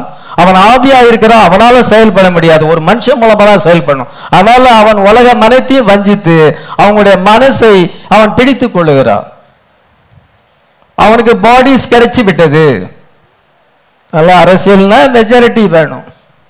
அல்ல மெஜாரிட்டி வேண்டதுக்கு என்ன காரியங்கள் எல்லாம் செய்யலாம் என்ன தில்லுமுல்லாம் செய்யலாம் என்ன பொய்களெல்லாம் பேசலாம். இதுதான் இன்னைக்கு சேட்டனுடைய ஒர்க்காக இருக்கிறது. சேட்டன் ஒர்க்ஸ் இன் பாலிடிக்ஸ் அதே போல சாட்டன் ஒர்க்ஸ் இன் டினாமினேஷன் அவன் ஸ்தாபனங்களிலும் அவ்விதமாக தான் செய்கிறான். உலகத்தில் என்ன செய்யறானோ அதுதான் செய்யறான் பல ரெலாமில் அவன் கிரியை செய்கிறான். அவன் பொலிட்டிக்கல் ரேம்ல கிரியான் ரிலீஜியஸ் ரேம்ல கிரியை செய்கிறான். அவன் பல விதங்களில் அவன் கிரியை செய்து அவனுக்கு தேவை பாடிஸ் தேவை. ஹண்டிங் ஃபார் பாடிஸ் இது அவங்களுடைய மனசை அவன் பிடித்து அவனை தங்களுக்கு சொந்தமாக்கி கொள்ளுகிறான். பின்பு அவன் வந்து enthroned to be a king அவன் வந்து ராஜாவாக சிங்காசத்துக்கு உயர்த்தப்படுவான். தேவனாக அவன் ஆராதிக்கப்படுவான். ரெண்டு தசமிக்க ரெண்டாயிரம் நாலாம் வசனம். அவன் எதிர்த்து நிற்கிறவனாயும் தேவன் எனப்படுவது எதுவோ ஆராதிக்கப்படுவது எதுவோ அவை எல்லாற்றுக்கும் மேலாக தன்னை உயர்த்துவனாயும் தேவனுடைய ஆலயத்தில் தேவன் போல உட்கார்ந்து தன்னைத்தான் தேவன் என்று தேவனுடைய. ஆலயத்தில் தேவன் போல உட்கார்ந்து தன்னைத்தானே தேவனாக அவன் காண்பிக்கிறவனாய் இருக்கிறான். பாத்தீங்களா? கடைசியில் அது நிறைவேறும் ஒரு செவன் இயர்ஸ் அவனுக்கு அது ஆண்டவர் கிராண்ட் அவனுக்கு பெர்மிஷன் கொடுக்கிறார். அவன் வந்து எதிர்த்து நிற்கிறவனாகவும் தேவன் எனப்படுவது எதுவோ ஆராதிக்கப்படுவது எதுவோ அதற்கு மேலாக தன்னை உயர்த்துகிறவனாகவும் தேவனுடைய ஆலயத்தில் தேவன் போல் உட்கார்ந்து தன்னைத்தானே தேவனாக காண்பிக்கிறவனுமாய் இருப்பான் பாருங்க கடைசியில் அவனுடைய ஆம்பிஷன் நிறைவேறுது. ஆண்டவர் பெர்மிஷன் கொடுக்காட்டா நிறைவேறாது. ஆண்டவர் அவனுக்கு பெர்மிஷன் கொடுக்கிறார். கடைசியா அது அவன் நிறைவேறும் பொழுது அதன் பின்பு என்ன செய்யணும் அவன் ஆக்கி அவன் பாதாளத்துக்கு தள்ளப்படுவான். ஆண்டோர் இந்த உலகத்தை ஆயிரம் வருஷம் ஆளுகை செய்யும் பொழுது அவனை பாதாளத்திலே தள்ளி அடைக்கிறான் பிசாஸ் என்று சாத்தானன் சொல்லப்பட்ட அந்த பழைய பாம்பை பிடித்து அதை ஆயிரம் வருஷம் அளவு கட்டி அழித்து அந்த ஆயிரம் வருஷம் நிறைவேறும் அளவும் அவன் வந்து ஜனங்களை மோசாத போக்காதபடிக்கு பாதாளத்திலே தள்ளி அடைத்து அதன் மேல் முத்திரை போட்டான். அதற்கு பின்பு அவன் கொஞ்ச காலம் விடுதலை ஆக வேண்டும். வெளிப்படுத்தல் இருபதாவது அதிகாரம் ரெண்டு மூணாம் வசனத்துல வாசிக்கிறோம். அல்ல முதலாவதுல பின்பு ஒரு தூதன் பெரிய சங்கிலியும் பாதாளத்தின் திறவுகோலை பெரிய சங்கிலியை பிடித்துக்கொண்டு வானத்திலிருந்து இறங்கி வர கண்டேன். இதை கத்தரி எறிஞ்ச இறங்கி வந்து அவனை பாதாளத்திலேயே அவனை பிரிஷனில் கொண்டு வைக்கிறார். அவன் அரெஸ்ட் பண்ணப்படுகிறார். அரெஸ்ட் பண்ணப்பட்ட பின்பு அதன் பின்பு வெள்ளை சிங்காசன நியாய தீர்ப்பிலே கொண்டு வருகிறார். ஒயிட் த்ரோன் ஜட்ஜ்மெண்ட்ல கொண்டு வந்து அதன் பின்பு அவனை அக்னி கடல்ல தள்ளுகிறார். வெளிப்படுத்தல இருபது பத்துல மேலும் அவர்களை மோசம் போக்கின பிசாசானவன் மிருகமும் கள்ளத்தீர்க்கு இட இருக்கிற இடமாகிய அக்னி கந்தம் எரிகிற கடல்லே தள்ளப்பட்டான். அவள் இரவும் பகலும் சதா காலங்களிலும் பாதிக்கப்படுவார்கள் பாருங்க கடைசியா அவனுக்கு லேக் ஆஃப் ஃபயர்ல அவனை கொண்டு போய் தள்ளுகிறார். அவன் வந்து நித்தியமானவன் கிடையாது. நீங்களும் நானும் நித்தியமானவர்கள். Hello God is eternal you are eternal. As eternal as God is. தேவன் எப்படி நித்தியமானவராய் இருக்கிறாரோ அதே போல நீங்க நித்தியமானவர்கள். உங்களுக்கு முடிவு கிடையாது. Amen. ஆனா Satan is not eternal. Hell is not eternal. They have temporal life அவங்களுக்கு வந்து இது உனக்கு அதிக காலம் இருக்கிறது. இப்போ அதிக காலமாக கிரியை செய்கிறான். பின்பு பாதாளத்திலே அதிக காலம் கிடப்பான். ஆயிரம் வருஷம் கிடப்பான். அதன் பின்பு அக்னி கடல்ல இரவும் பகலும் சதா காலம் வாதிக்கப்படுவான். ஆனால் அவனுக்கு ஒரு முடிவு உண்டு இதுதான் சாட்டனை பற்றி தானே அந்த அவனுடைய ப்ரோக்ராம் என்ன அவனை பற்றி தான காரியங்கள். They have life that is not redeemable அவனுடைய ஆத்மா அவனுக்கு மீட்பு கிடையாது. இயேசு கிறிஸ்து சாத்தானுக்காக மறிக்கல சாத்தானுடைய தூதர்களுக்காக மறிக்கல உங்களுக்காக எனக்காக மறித்தார் ஹalleluya we are redeemable. நம்ம மீட்கப்பட முடியும். சாத்தானுக்கு மீட்பின் திட்டம் கிடையாது. அதனால அவன் வந்து அவன் உனக்கு ஒரு முடிவு உண்டு. எசைக்கேல் திகுதேசி சொல்லுகிறார் இனி நீ ஒருபோதும் இருக்க மாட்டாய். இருபத்தெட்டு பத்தொன்பதை வாசிக்கலாம். ஜனங்களில் உன்னை அறிந்த அனைவரும் உன் நிமித்தம் திகைப்பார்கள். மகா பயங்கரமாவா? இனி ஒருபோதும் இருக்க மாட்டா என்று உரைக்கிறார் என்று சொல் என்றார். இதோ சாத்தான் இனி ஒருபோதும் இருக்க மாட்டான். அதனால அவனுக்கு வந்து முடிவு உண்டு. இதுதான் சேட்டனை பற்றி தானே தேவனுடைய வார்த்தை என்ன சொல்லுகிறது என்று பார்த்தோம். சேட்டன் இங்க வந்து பதினாலாம் அதிகாரத்தில் அவன் ஒரு பாபிலோனிய ராஜாக்குள்ள தன்னை திரையிட்டு கொண்டான். கிங் அட் பேபிலோன் நாலாம் வருஷத்தில் பாபிலோன் ராஜாவை குறித்து தான் சொல்லியிருக்கிறது. அதான் வந்து பாபிலோன் ராஜாவுக்கு தெரியாது. ஆனால் பாபிலோன் ராஜாக்குள்ள சாத்தான் வாசமாக இருக்கிறான் வெல் ஹிம்செல்ஃப் இந்த த கிங் ஆஃப் பாபிலோன் இதை பாபிலோன் ராஜாக்குள்ள அவன் அவதாரமிட்டு அவன் என்ன செய்கிறான் என்றால் உலகத்திலே அவன் கிரியை செய்து கொண்டுகிறான். இருபது எசைக்கல் இருபத்தெட்டாம் அதிகாரத்தில் எசைக்கல் என்ன காண்கிறார் என்றால் அவன் வந்து கிங் ஆஃப் டயர் தீரு ராஜாக்குள்ள அவன் அவதாரம் இட்டிருக்கிறான் இல்ல தீருவின் ராஜாவை குறித்து இங்க பாபிலோன் ராஜாவை குறித்து சொல்லும் பொழுது அது பிசாசு பிசாசு அவனுக்குள்ள திரையிட்டு கொண்டிருக்கிறான். கடைசியாக பாவ மனுஷனுக்குள் தன்னை திரையிட்டு கொள்ளுவான். அதான் ஆன்டி கிரைஸ் அந்த ஆன்டி கிரைஸ்டுக்குள்ள திரையிட்டு கொள்ளும் பொழுது கத்தர் அவனுக்கு முடிவை ஏற்படுத்துவார். ஆமே சாத்தானுடைய காரியங்கள் நமக்கு தெரியாதவைகள் அல்லவே. ஊழியம் செய்யும் பொழுது அங்க ஒரு நோட்டீஸ் எல்லாருக்கும் அடிச்சு இந்த தெருவில் எல்லாத்தையும் சப்ளை பண்ணிட்டாங்க. என்னது? எஃப்இஐ வந்து இப்பொழுது பெனாம அம்பலப்படுத்த போகிறது. இங்க சிபிஐ இந்தியாவில் அமெரிக்காவில் எஃப்இஐ இந்த எஃப்இஐ வந்து இதை வந்து தீர்க்கதரிசி ஒரு பொய்யானவர் என்பதை ம- அது அம்பலப்படுத்த போகிறது இன்னைக்கு கூட்டத்தில் நடக்க போகுது. எல்லாரும் பயந்துட்டாங்க. என்ன எஃப்இஐ வந்து என்ன செய்ய போகுது? சார் இந்த பிரதர் ஒரு ஃபால்ஸ் ப்ராப்பர்ட் என்று அம்பலப்படுத்த போகிறது என்று நோட்டீஸ் எல்லாரும் கொடுத்துட்டாங்க. எல்லாரும் பயந்துட்டு இருக்காங்க. பிரதர் பெண்ணா தைரியமா போறார். அப்பொழுது அவர் பிரசங்கம் ம- பண்ண ஆரம்பிக்கும் பொழுது அவர் சொல்லுகிறார் பால்கனியில் ஒருத்தர் இருக்கிறா இங்கே கீழே ஒருத்தர் இருக்கிறான் ரெண்டு பேரும் பேக் ஸ்லைடிங் வந்து பிரீச்சர்ஸ் மெத்தடிஸ் பீச்சஸ் அவங்க பின்வாங்கி போன மெத்தடிஸ் பிரசங்கியார்கள். இவங்க ரெண்டு பேரும் பிளான் பண்ணி இப்படி நோட்டீஸ் அடிச்சு நம்ம வந்து அனுப்பணும். அப்பொழுது என்ன பிர- பயந்து போவாரு கூட்டம் நடத்த மாட்டாரு. ஜனங்களும் பயந்து பயந்துருவாங்க. இன்னைக்கு எஃப்ஐ வந்து இந்த ராத்திரி கூட்டத்தில் பிரதர் பெனா ஃபால்ஸ் ப்ராப்பர்ட் என்பதை நிரூபிக்க போறாங்க அம்பலப்படுத்த போறாங்கன்னு நோட்டீஸ் அடிச்சு விட்டுட்டான். பிரதர் பெனா தரிசனத்தில் பார்க்கிறாரு அவங்க ரெண்டு பேரும் எப்படி ஆலோசனை பண்றாங்க? அவங்க யாரு? மெத்தடிஸ் பிரீச்சர் பின்வாங்கி போனவங்க பாவத்தில் விழுந்து போனவன். ஒருத்தன் கீழே இருக்கான் ஒருத்தன் பால்கனியில் இருக்கிறான். ஒரு பிளாக் ஸ்டீக் வந்து ஒரு கருப்பு நிற கூட்டு கோடு வந்து ரெண்டு பேரும் இணைக்கிறது. இங்க இருந்து ஒரு கருப்பு நேர கோடு போய் அவனை போய் டச் பாருங்க ஒருத்தன் பால்களில் இருக்கா அங்க இருக்கிறான் அம்பலப்படுத்தும் பொழுது இதை சிலர் அவனை பிடிக்க போனாங்க விட்டுருங்க அவனை அப்படியே விட்டுருங்கன்ட்டார் அப்படியே ஓடிட்டான் பாருங்க சத்தனுடைய வேலையை பார்த்தீங்களா? அதே போல இன்னைக்கு நமக்கு வந்து ஸ்ட்ரீக் ஆஃப் ஒயிட் லைட் இருக்குது. Hallelujah streak of white light நம்ம வந்து வெள்ளைக்கு அந்த அந்த என்றால் அந்த வெளிச்சமானது இன்னைக்கு உங்களையும் வந்து உங்க தியோபனியை இணைக்கிறது. Hallelujah link with your theophany. அந்த ஹோலி ஸ்பிரிட் வந்து உங்களையும் இதோ உங்களை வந்து உங்களுடைய தியோபனி இருக்கிறது உங்களுடைய ஆவிக்குரிய சரீரம் இருக்கிறது. அது பல்லகத்துல இருக்குது அது நெக்ஸ்ட் டைமென்ஷன்ல இருக்கிறது. அந்த இதோடு கூட இணைக்கிறது. ஹalleluya சாத்தானுடைய பிள்ளைகளை வந்து இதோ பேக் ஸ்டீக் வந்து என்ன சென்றால் இருட்டு இருட்டு ஒரு டார்க் கோடு வந்து ரெண்டு பேரும் ரெண்டு பேரும் தான் பிளான் பண்ணியிருந்து இந்த மாதிரி காரியத்தை செய்திருக்கிறோம். காரணங்கள்ல கடைசியில் Satan is expose hallelujah Satan hunting for bodies அவனுக்கு ஆள் இல்லாமல் செய்ய முடியாது. இந்த ரெண்டு பேக் ஸ்லைடிங் ப்ரீச்சர்ஸை கொண்டு அவன் இந்த மாதிரி செய்கிறான் இன்னைக்கு என்னது?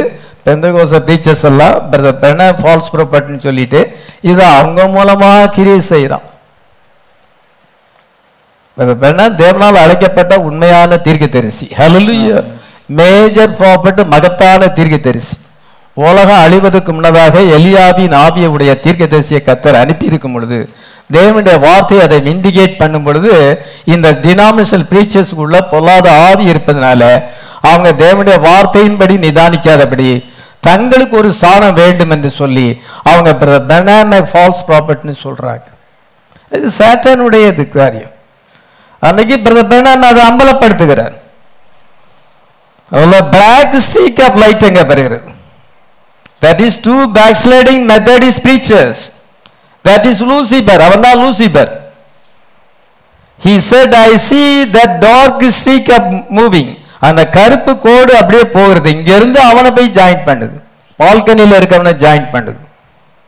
Connecting these two people I see a black see connecting these two people they are in the same club இது அவங்க எல்லாம் ஜானா பெனானா ஃபால்ஸ் ப்ராப்பர்ட்னு நிரூபிக்க பார்க்க அவங்கள பயங்காட்டலாம் பயங்காட்டுறது அச்சுறுத்துறது. சாத்தானுடைய வேலை அதுதான்.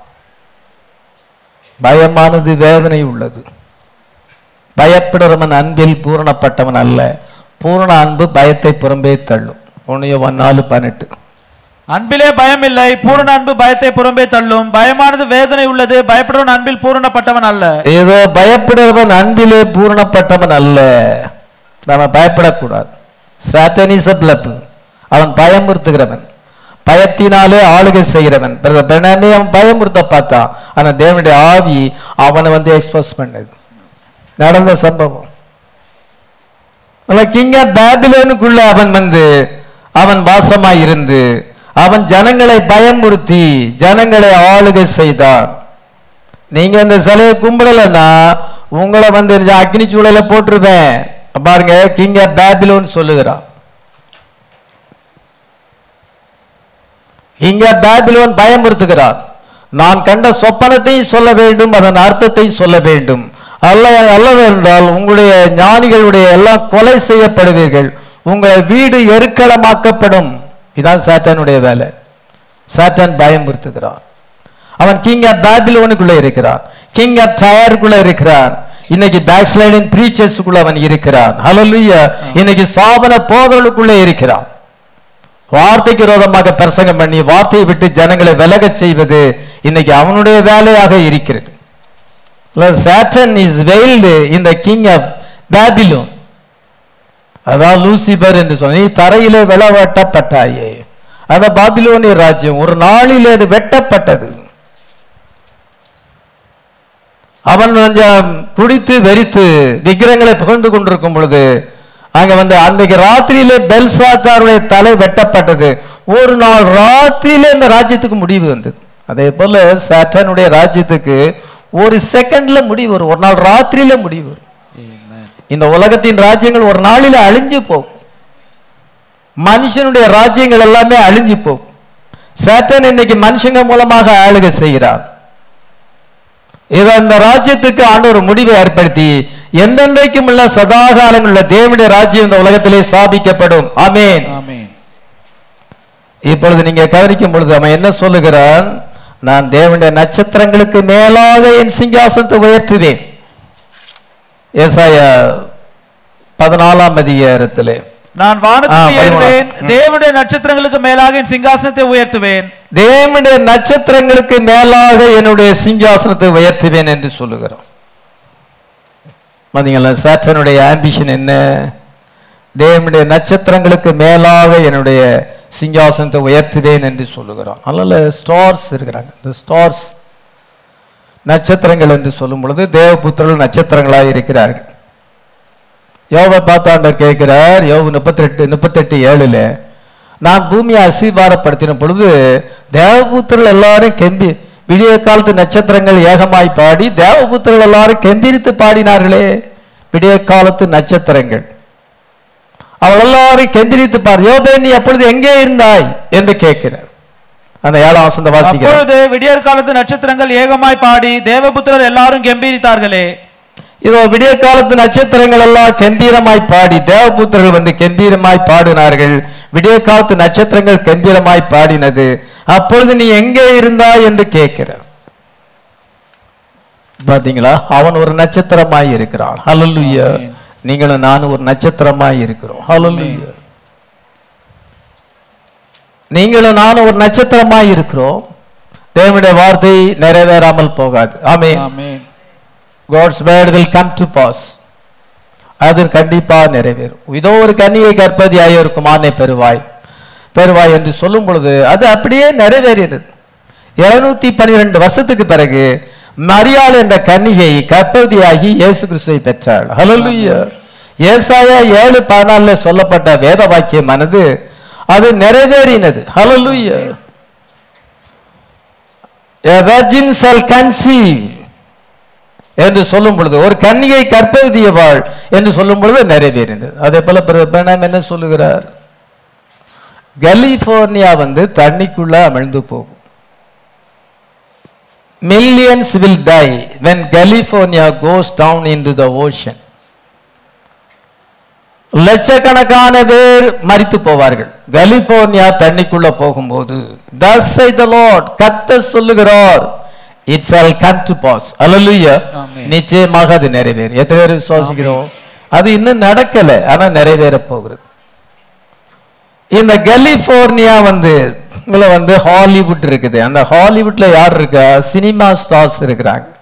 செலிபிரிட்டிஸ் இருக்கிறாங்க. புகழ் பெற்றவங்கெல்லாம் அங்கே தான் இருக்கிறாங்க. அதான் ஹாலிவுட்னால அது சினிமா இது ஹாலிவுட் அங்கே தான் இருக்கிறது. லாஸ் ஏஞ்சல்ஸ் அது தூதனுடைய பெயரை உடையதாக இருக்கிறது. அங்கே ஃபாலன் ஏஞ்சல்ஸ் இருக்கிறாங்க. அந்த சினிமா ஸ்டார்ஸ்லாம் யார்? ஃபாலன் ஏஞ்சல்ஸ் முக்கால்வாசி பாவிகளாக தான் இருப்பாங்க.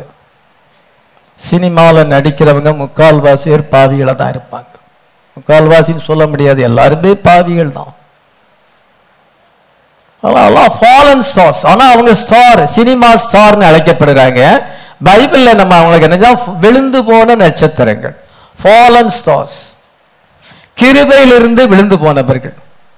தேவனுடைய கிருபையை பெறாதபடி பாவத்து அவள் வந்து சினிமாவில் நடித்து பணம் புகழ் சம்பாதித்து அவள் என்ன செய்தால் வாழும் பொழுது அவங்களுடைய வாழ்க்கையானது இட்ஸ் a ஸ்டார் விழுந்து போன தூதர்கள். அந்த லாஸ் ஏஞ்சல் தண்ணிக்குள்ள போகும் பொழுது ஹாலிவுட்டுடைய பாவத்தினாலே ஆண்டவர் லாஸ் ஏஞ்சல் தண்ணிக்குள்ள அமிழ்த்தும் பொழுது நிறைய சினிமா ஸ்டார்ஸ் எல்லாம் தண்ணிக்குள்ள போயிடுவாங்க. பிரபலமானவங்க எல்லாம் அங்கதான் இருக்கிறாங்க. அந்த ஹாலிவுட் கலிபோர்னியா அங்க சான் பிரான்சிகோ அப்படி அங்க இடத்துல தான் இருக்கிறாங்க. இந்த முக்கியமான விஐபிஸ் செலிபிரிட்டிஸ் இவங்க எல்லாம் தண்ணிக்குள்ள போகும் பொழுது இதை உலகமே வந்து அவங்களுக்காக அழுது கதறும். இந்தியாவில் இருக்கிறவங்க இரங்கல் தெரிவிப்பாங்க. உலகத்தில் இருக்கிற எல்லாருமே இரங்கல் தெரிவிப்பாங்க. என்ன செய்யுது நமக்கு என்னன்னா அவங்க விழுந்து போன தூதர்கள். ஹalleluya. Fallen angels ஆண்டவர் தண்ணிக்குள்ள அமர்த்துகிறார். தசை த லார்ட் என்று பிரதர் பெனா சொல்லி இருக்கும் பொழுது அது நிறைவேறாமல் போகாது. இப்பொழுது பெண்டேகாசல் பீப்புளும் அதை பிலீவ் பண்ண ஆரம்பிச்சிருக்காங்க. கலிபோர்னியா கண்டிப்பா தண்ணிக்குள்ள போகும். அது ஒருவேளை அஞ்சு நாள்ல போகலாம் அல்லது அஞ்சு வருஷத்துல போகலாம். ஆனா கண்டிப்பா போகும்னு சயின்டிஸ்டும் இப்பொழுது நிரூபித்திருக்காங்க. பிரதர் பெனா ஏற்கனவே சொல்லிட்டார். அதனால அதெல்லாம் அவங்க அங்க இருக்கிறவங்க எல்லாம் ஃபாலன் சாஸ் சினிமாவில் நடிக்கிறவங்க எல்லாம் விழுந்து போன தூதர்கள் விழுந்து போன நட்சத்திரங்கள். ஆனா நம்ம வந்து விழுந்து போகாத நட்சத்திரங்கள். வெளிப்படுத்தல் ஒண்ணு பதினாறுல என்ன வாசிக்கிறோம்? இயேசு கிறிஸ்து தம்முடைய கரத்திலே ஏழு நட்சத்திரங்களை ஏந்தி கொண்டு அவர் தமது கரத்திலே ஏழு நட்சத்திரங்களை ஏந்தி கொண்டிருந்தார். ஆனா அதான் இந்த seven stars Paul Irenaeus Martin Columba Luther Wesley Branham. இந்த ஏழு தூதர்களை தம்முடைய வலது கரத்திலே ஏந்தி கொண்டிருக்கும் பொழுது சாத்தான் வந்து அவங்கள விழ வைக்க முடியாது. எக்காரணத்திட்டும் விழ வைக்க முடியாது. அவங்க அவங்களுடைய வலது கரத்துல இருக்கிறாங்க. சாத்தான் என்ன உபதேசங்கள் கொண்டு வந்தாலும் இந்த ஏழு பேரை விழ வைக்க முடியாது. இவங்க ஃபாலன் ஸ்டார்ஸ் கிடையாது. இவங்க எல்லாம் வந்து என்ன சொன்னால் செவன் சர்ச் ஏஜ் மெசஞ்சர்ஸ் இவங்களுக்கு செவன் கான்சிலேஷன் இருக்கிறது. கான்சிலேஷன் ஆஃப் ஸ்டார்ஸ் இருக்கிறது. பவுலுக்கு ஒரு கூட்டமான நட்சத்திரங்கள் இருக்கிறாங்க. இரேனியஸுக்கு ஒரு கூட்டமான நட்சத்திரங்கள் seven constellation consolation of seven messengers இத ஒவ்வொரு ஸ்டாருக்கும் ஒரு கான்சுலேஷன் இருக்குது.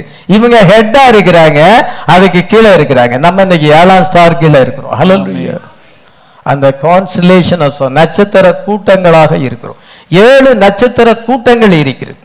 எல்லாருமே இயேசு கிருஷ்ணனுடைய வலது கரத்துல இருக்கிறாங்க. இவங்க ஒரு ரெப்ரசன்டேட்டிவா இருக்கிறாங்க. பிரதர் பெனான் இயேசு கிறிஸ்துடைய வலது கரத்துல இருந்தா நீங்களும் நானும் அந்த அதுக்கு கீழே நம்மளும் வலது கரத்துல இருக்கிறோம். ஹalleluya நம்ம விழ முடியாது. நம்ம ஃபாலன் ஸ்டார்க்கு நம்ம பின்வாங்கி போக முடியாது. ஏன்னா நம்ம அந்த கான்சுலேஷன் கீழே இருக்கிறோம். ஏழு பேர் ஏழு நட்சத்திரங்கள். ஏழு நட்சத்திரங்களுக்கும் ஏழு நட்சத்திரங்கள் கூட்டங்கள் இருக்கிறது. எலெக்டட் பீப்புள் இருக்கிறாங்க. இன்னைக்கு நீங்க செவன்த் ஸ்டாருடைய கான்சுலேஷனாக இருக்கிறீர்கள். ஹalleluya நீங்க வந்து ஜொலிப்பீர்கள். ஹalleluya இதை இவங்க ஏழு பேரும் மறிச்சு இவங்க ஏழு பேர் சேர்ந்த கூட்டத்தாரும் இவங்க பல்லவத்துல பிரவேசித்து விட்டார்கள். They entered into glory மகிமைக்குள்ளே பிரவேசித்து விட்டார்கள். அதனால பெனாமி ஏழாம் ஸ்டாரும் மகிமைக்குள்ள பிரவேசித்துட்டார். அவரை சேர்ந்த எல்லாருமே அங்க பிரவேசித்தாங்க. ஆனா நம்ம இன்னைக்கு உயிரோடு இருக்கிறோம். ஹalleluya நம்ம பூமியில இருக்கிற இந்த ஸ்டார்ஸ் ஆக இருக்கிறோம். ஆமென். இதை நம்ம கர்த்தருடைய வருகை எதிர்நோக்கி இருக்கும் பொழுது இவங்களுக்கு எல்லாருக்குமே ரெசலேஷன் ஏற்பட்டு இவங்க வந்து என்னச்சாங்க அந்த வெட்டிங் சப்பர்ல வருவாங்க. ஹalleluya மோசஸ் வந்து அவன் வந்து அவன் வந்து அவன் மரிச்சு போனாலும் மார்க் ஒன்பதாம் அதிகாரத்தில் என்ன வாசிக்கிறோம்? அவன் இயேசு கிறிஸ்துவோடு வந்து பேசுகிறான் எருசலேமிலே நிறைவேற்றப்பட வேண்டிய மரணத்தை குறித்து பேசினார்கள் என்று சொல்லப்பட்டிருக்கிறது. சாமுவேலை இதை உயிரோடு இங்கே கொண்டு வரும் பொழுது அந்த வீச்சு அங்கே கொண்டு வரும் பொழுது அவன் என்ன செய்யறான்? யுத்தங்க நடந்து கொண்டிருக்கு. சவுலுக்கும் பெலிசலுக்கும் யுத்தம் நடந்து கொண்டிருக்கிறது. அந்த யுத்தம் நடக்கிறத அவன் அந்த பரிமாணத்துல இருந்தே பார்த்துக்கிட்டு தான் இருக்கிறான். இந்த சவுல் கத்தோட வார்த்தைக்கு கீழ்ப்படியாமல் போய்விட்டான். அதனால யுத்தத்திலே அவன் தோல்வி அடைய போகிறான். நாளைக்கு அவன் சாக போகிறான். எல்லாமே தெரியுது. அதாவது சாமியல் திகுதேசி வந்து என்ன சொல்லுகிறார்? நாளைக்கு நீ யுத்தத்தில் தோல்வி அடைவாய். நீ செத்து போவாய். நீனும் உன்னுடைய குமாரனும் என்னோடு இருப்பீர்கள். பாருங்க அந்த பரிமாணத்தில் இருக்கிறாங்க. மரணம் வந்து அவனுக்கு ஒரு முடிவை ஏற்படுத்தல. அவங்க இன்னொரு பரிமாணத்தில் இருந்து இங்க நடக்கிறத பார்த்துக்கிட்டு இருக்கிறாங்க. சாமியல் இங்க நடக்கிறத பார்த்துக்கிட்டு இருக்கான். யுத்தம் நடக்குது. சவுல் வந்து நாளைக்கு மறிக்க போறான். யுத்தத்திலே தோல்வி அடைந்து மறிக்க போகிறான். கத்தர் அவனை விட்டு விலகி விட்டார். அதனால பழைய ஏற்பாட்டு பரிசுத்தவான்கள் எல்லாருமே அங்க இருக்கும் பொழுது அவங்க எல்லாரும் மேசியாவுக்காக காத்திருக்கிறாங்க. ஹalleluya அவங்க இன்னொரு பாரடைஸ்ல இருக்கிறாங்க. ஆமே அவங்க எதுக்காக காத்திருக்கிறாங்க? மேசியாவுக்காக காத்திருக்கிறார்கள். ஹalleluya மேசியா எப்பொழுது வருவார்? வருவார் என்று பழைய ஏற்பாட்டு பசுத்தவன்கள் எல்லாம் காத்து கொண்டிருக்கிறாங்க. அப்பொழுது மேசியா ஒரு நாள்ல வந்து விட்டார். அவர் சிலுவையில மறித்து ரத்தத்தை சிந்தி மீட்பின் கிரயத்தை செலுத்தி இப்பொழுது பாரடைஸ் வந்து வரும் பொழுது உடனே என்னச்சா ஆப்பதா சாரால் எழுப்ப சாரால் நம்ம கிட்ட நான் அன்னைக்கு அன்னைக்கு பேசினார்ல நம்ம கூடாரத்துல வந்து வந்து பேசினார்ல அவர் வந்திருக்கிறாரு. இதோ எலும்பு எலும்பு உடனே அவன் எழும்புகிறா. இதோ ஜேக்கப் தன்னுடைய பத்து குமாரர்கள் பன்னிரெண்டு குமாரில் என்ன என்றால் எழுப்புகிறா எழும்பு எழும்புங்க. நான் ஒரு நாள்ல வந்து ஒரு மல்யுத்தம் செய்தல்ல ராத்திரி முழுவதும் அவரோடு கூட போராடினேன். அவர் வந்துட்டாரு. எழுப்புங்க எழுப்புங்க. ஹalleluya. அதே போல என்ன செய்யறாங்க அந்த பசுத்தவான்கள் எல்லாருமே அவங்க தரிசனத்திலே என்ன கண்டார்களோ அப்பொழுது அதே நபர் அங்க வந்து ரியலா வந்து நிக்கும் பொழுது அவங்க எல்லாம் எழும்புறாங்க. உயிர் தெழுகுறாங்க உணர்றதுக்கு அவரோடு கூட போயிட்டாங்க. ஹலலுய்யா எல்லாம் ஸ்டார்ஸுங்க இவங்க எல்லாம் ஃபாலன் ஸ்டார்ஸ் கிடையாது. விழுந்து போன தூதர்கள் கிடையாது. அதே போல இப்பொழுது என்ன செய்யறோம் என்றால் இந்த புதிய ஏற்பாடு பழைய ஏற்பாட்டு பசுத்தாளுக்கு உயிர்த்தெழுதல் முடிந்து விட்டது. இப்பொழுது நியூ டெஸ்டமெண்ட்ல பவுல்ல இருந்து பிரிங்காம் வரைக்கும் இது அவங்க எல்லாம் வந்து என்டர்ட் இன் குளோரி ஆறாம் பரிமாணத்தில் இருக்கிறார்கள். அவங்க மேசியாவின் வருகைக்காக கிறிஸ்துவின் வருகைக்காக காத்திருக்கிறார்கள். ஹalleluya அவங்க ட்ரம்புக்காக காத்திருக்கிறாங்க. முதலாவது கிறிஸ்துக்குள் மறித்த உயிரோடு எழும்புவார்கள். ஹalleluya அதனால ஒவ்வொருத்தரும் ஒரு வெளிப்பாடோடு மறிச்சிருக்கிறாங்க பவுல் என்ன எப்படி மறிச்சிருக்கிறார் என்றால் ஏழு நட்சத்திரங்களை வலதுகத்தில் ஏந்தி கொண்டு ஏழு பொன் குத்து விளக்கில் மத்தியில உலாவுகிறவர் என்ற அந்த வெளிப்பாடோடு மறிச்சிருக்கிறான். அதனால என்ன சொல்ற அவர் அங்க போகும்பொழுது பாரடைஸ்ல போய் அவங்கள உயிரோடு எழுப்பும் பொழுது உன்னே பவுல் சொல்லுவான் இதோ தன்னுடைய சகாக்கள் இருக்கிறாங்க. அவனுடைய நட்ச அவனுக்கு உபதேசத்தின் கீழே இருந்தவர்கள். அதெல்லாம் கான்ஸ்டலேஷன் ஆஃப் ஸ்டார்ஸ் அந்த நட்சத்திர கூட்டங்கள்லாம் எழுப்பி பாருங்க நான் சொன்னல ஏழு நட்சத்திரங்களை வலதுகத்தில் ஏந்தி கொண்டு ஏழு பொன் அவர் வந்துட்டார். மார்டின் என்ன சொல்லுவார்? இருபுறம் கருப்புள்ள பட்டயத்தை உடையவர் சொல்லுகிறதாவது. அவன் அந்த வெளிப்பாடோடு மறிச்சிருக்கிறான். அதனால நான் சொன்ன இருபுறம் கருப்புள்ள பட்டயத்தை உடையவர் அவர் வந்துட்டார். ஹalleluya இப்படி ஏழு பேரும் அவங்க வெளிப்பாடோடு மறிச்சிருக்கிறாங்க. அந்த ஏழு செய்தியை வெளிப்படுத்தல் ரெண்டு மூணுல வாசிக்கிறோம். அவங்க என்ன சொல்லுவாங்க? தங்களுக்கு கீழே இருக்க நட்சத்திரங்கள். அந்த கான்ஸ்டலேஷன் கீழே இருக்க நட்சத்திரங்கள். அவங்க கூட இருக்கிறாங்க.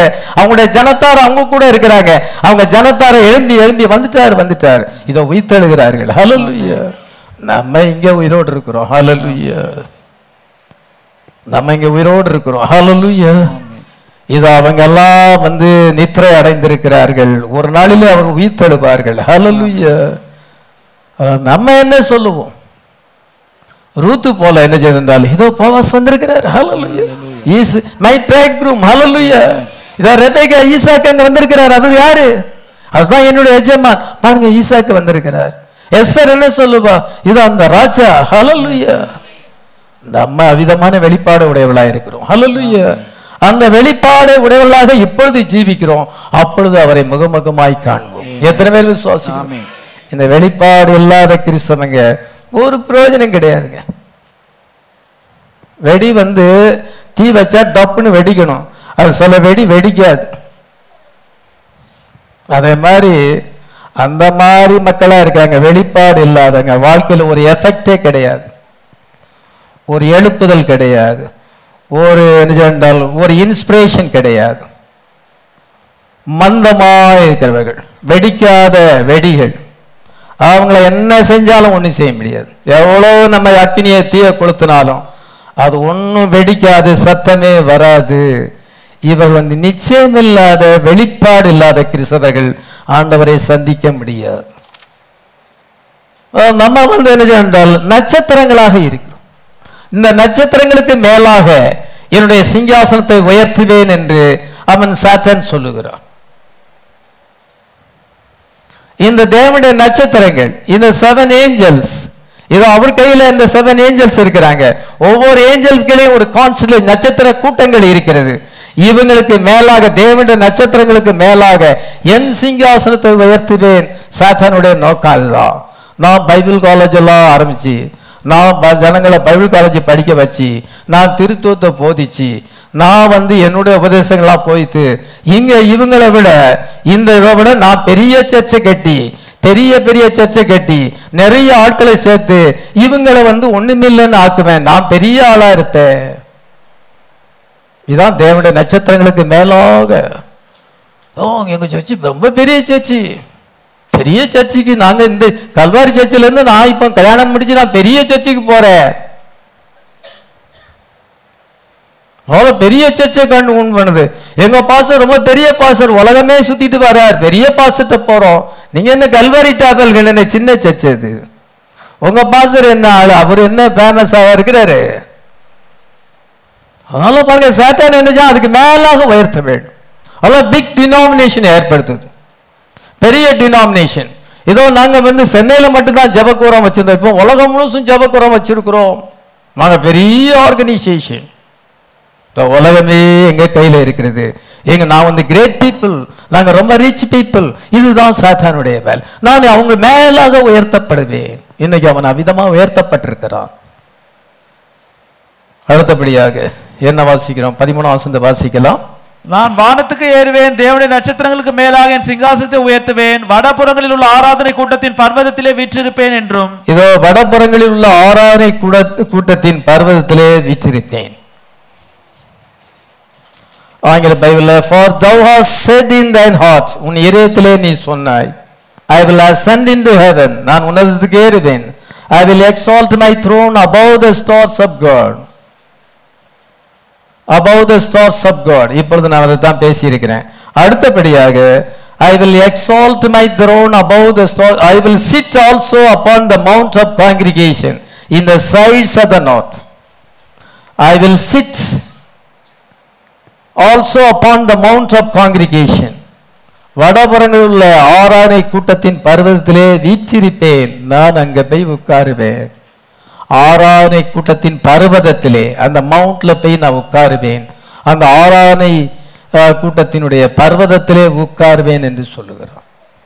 அதை குறித்து கொஞ்ச நேரம் சிந்திக்க விரும்புகிறேன். I will sit also upon the congregation in the sides of the north வடப்புறத்தில் தான் அந்த பர்வதம் இருக்கிறது. அங்கே இருக்கிற ஒரு கூட்டத்திலே நான் போய் உட்காருவேன். பைபிளில் என்ன வாசிக்கிறோம் என்றால் ஆண்டவர் யோபை சோதிக்கும் பொழுது அங்க தேவபுத்திரர்களை கூட்டுகிறார்.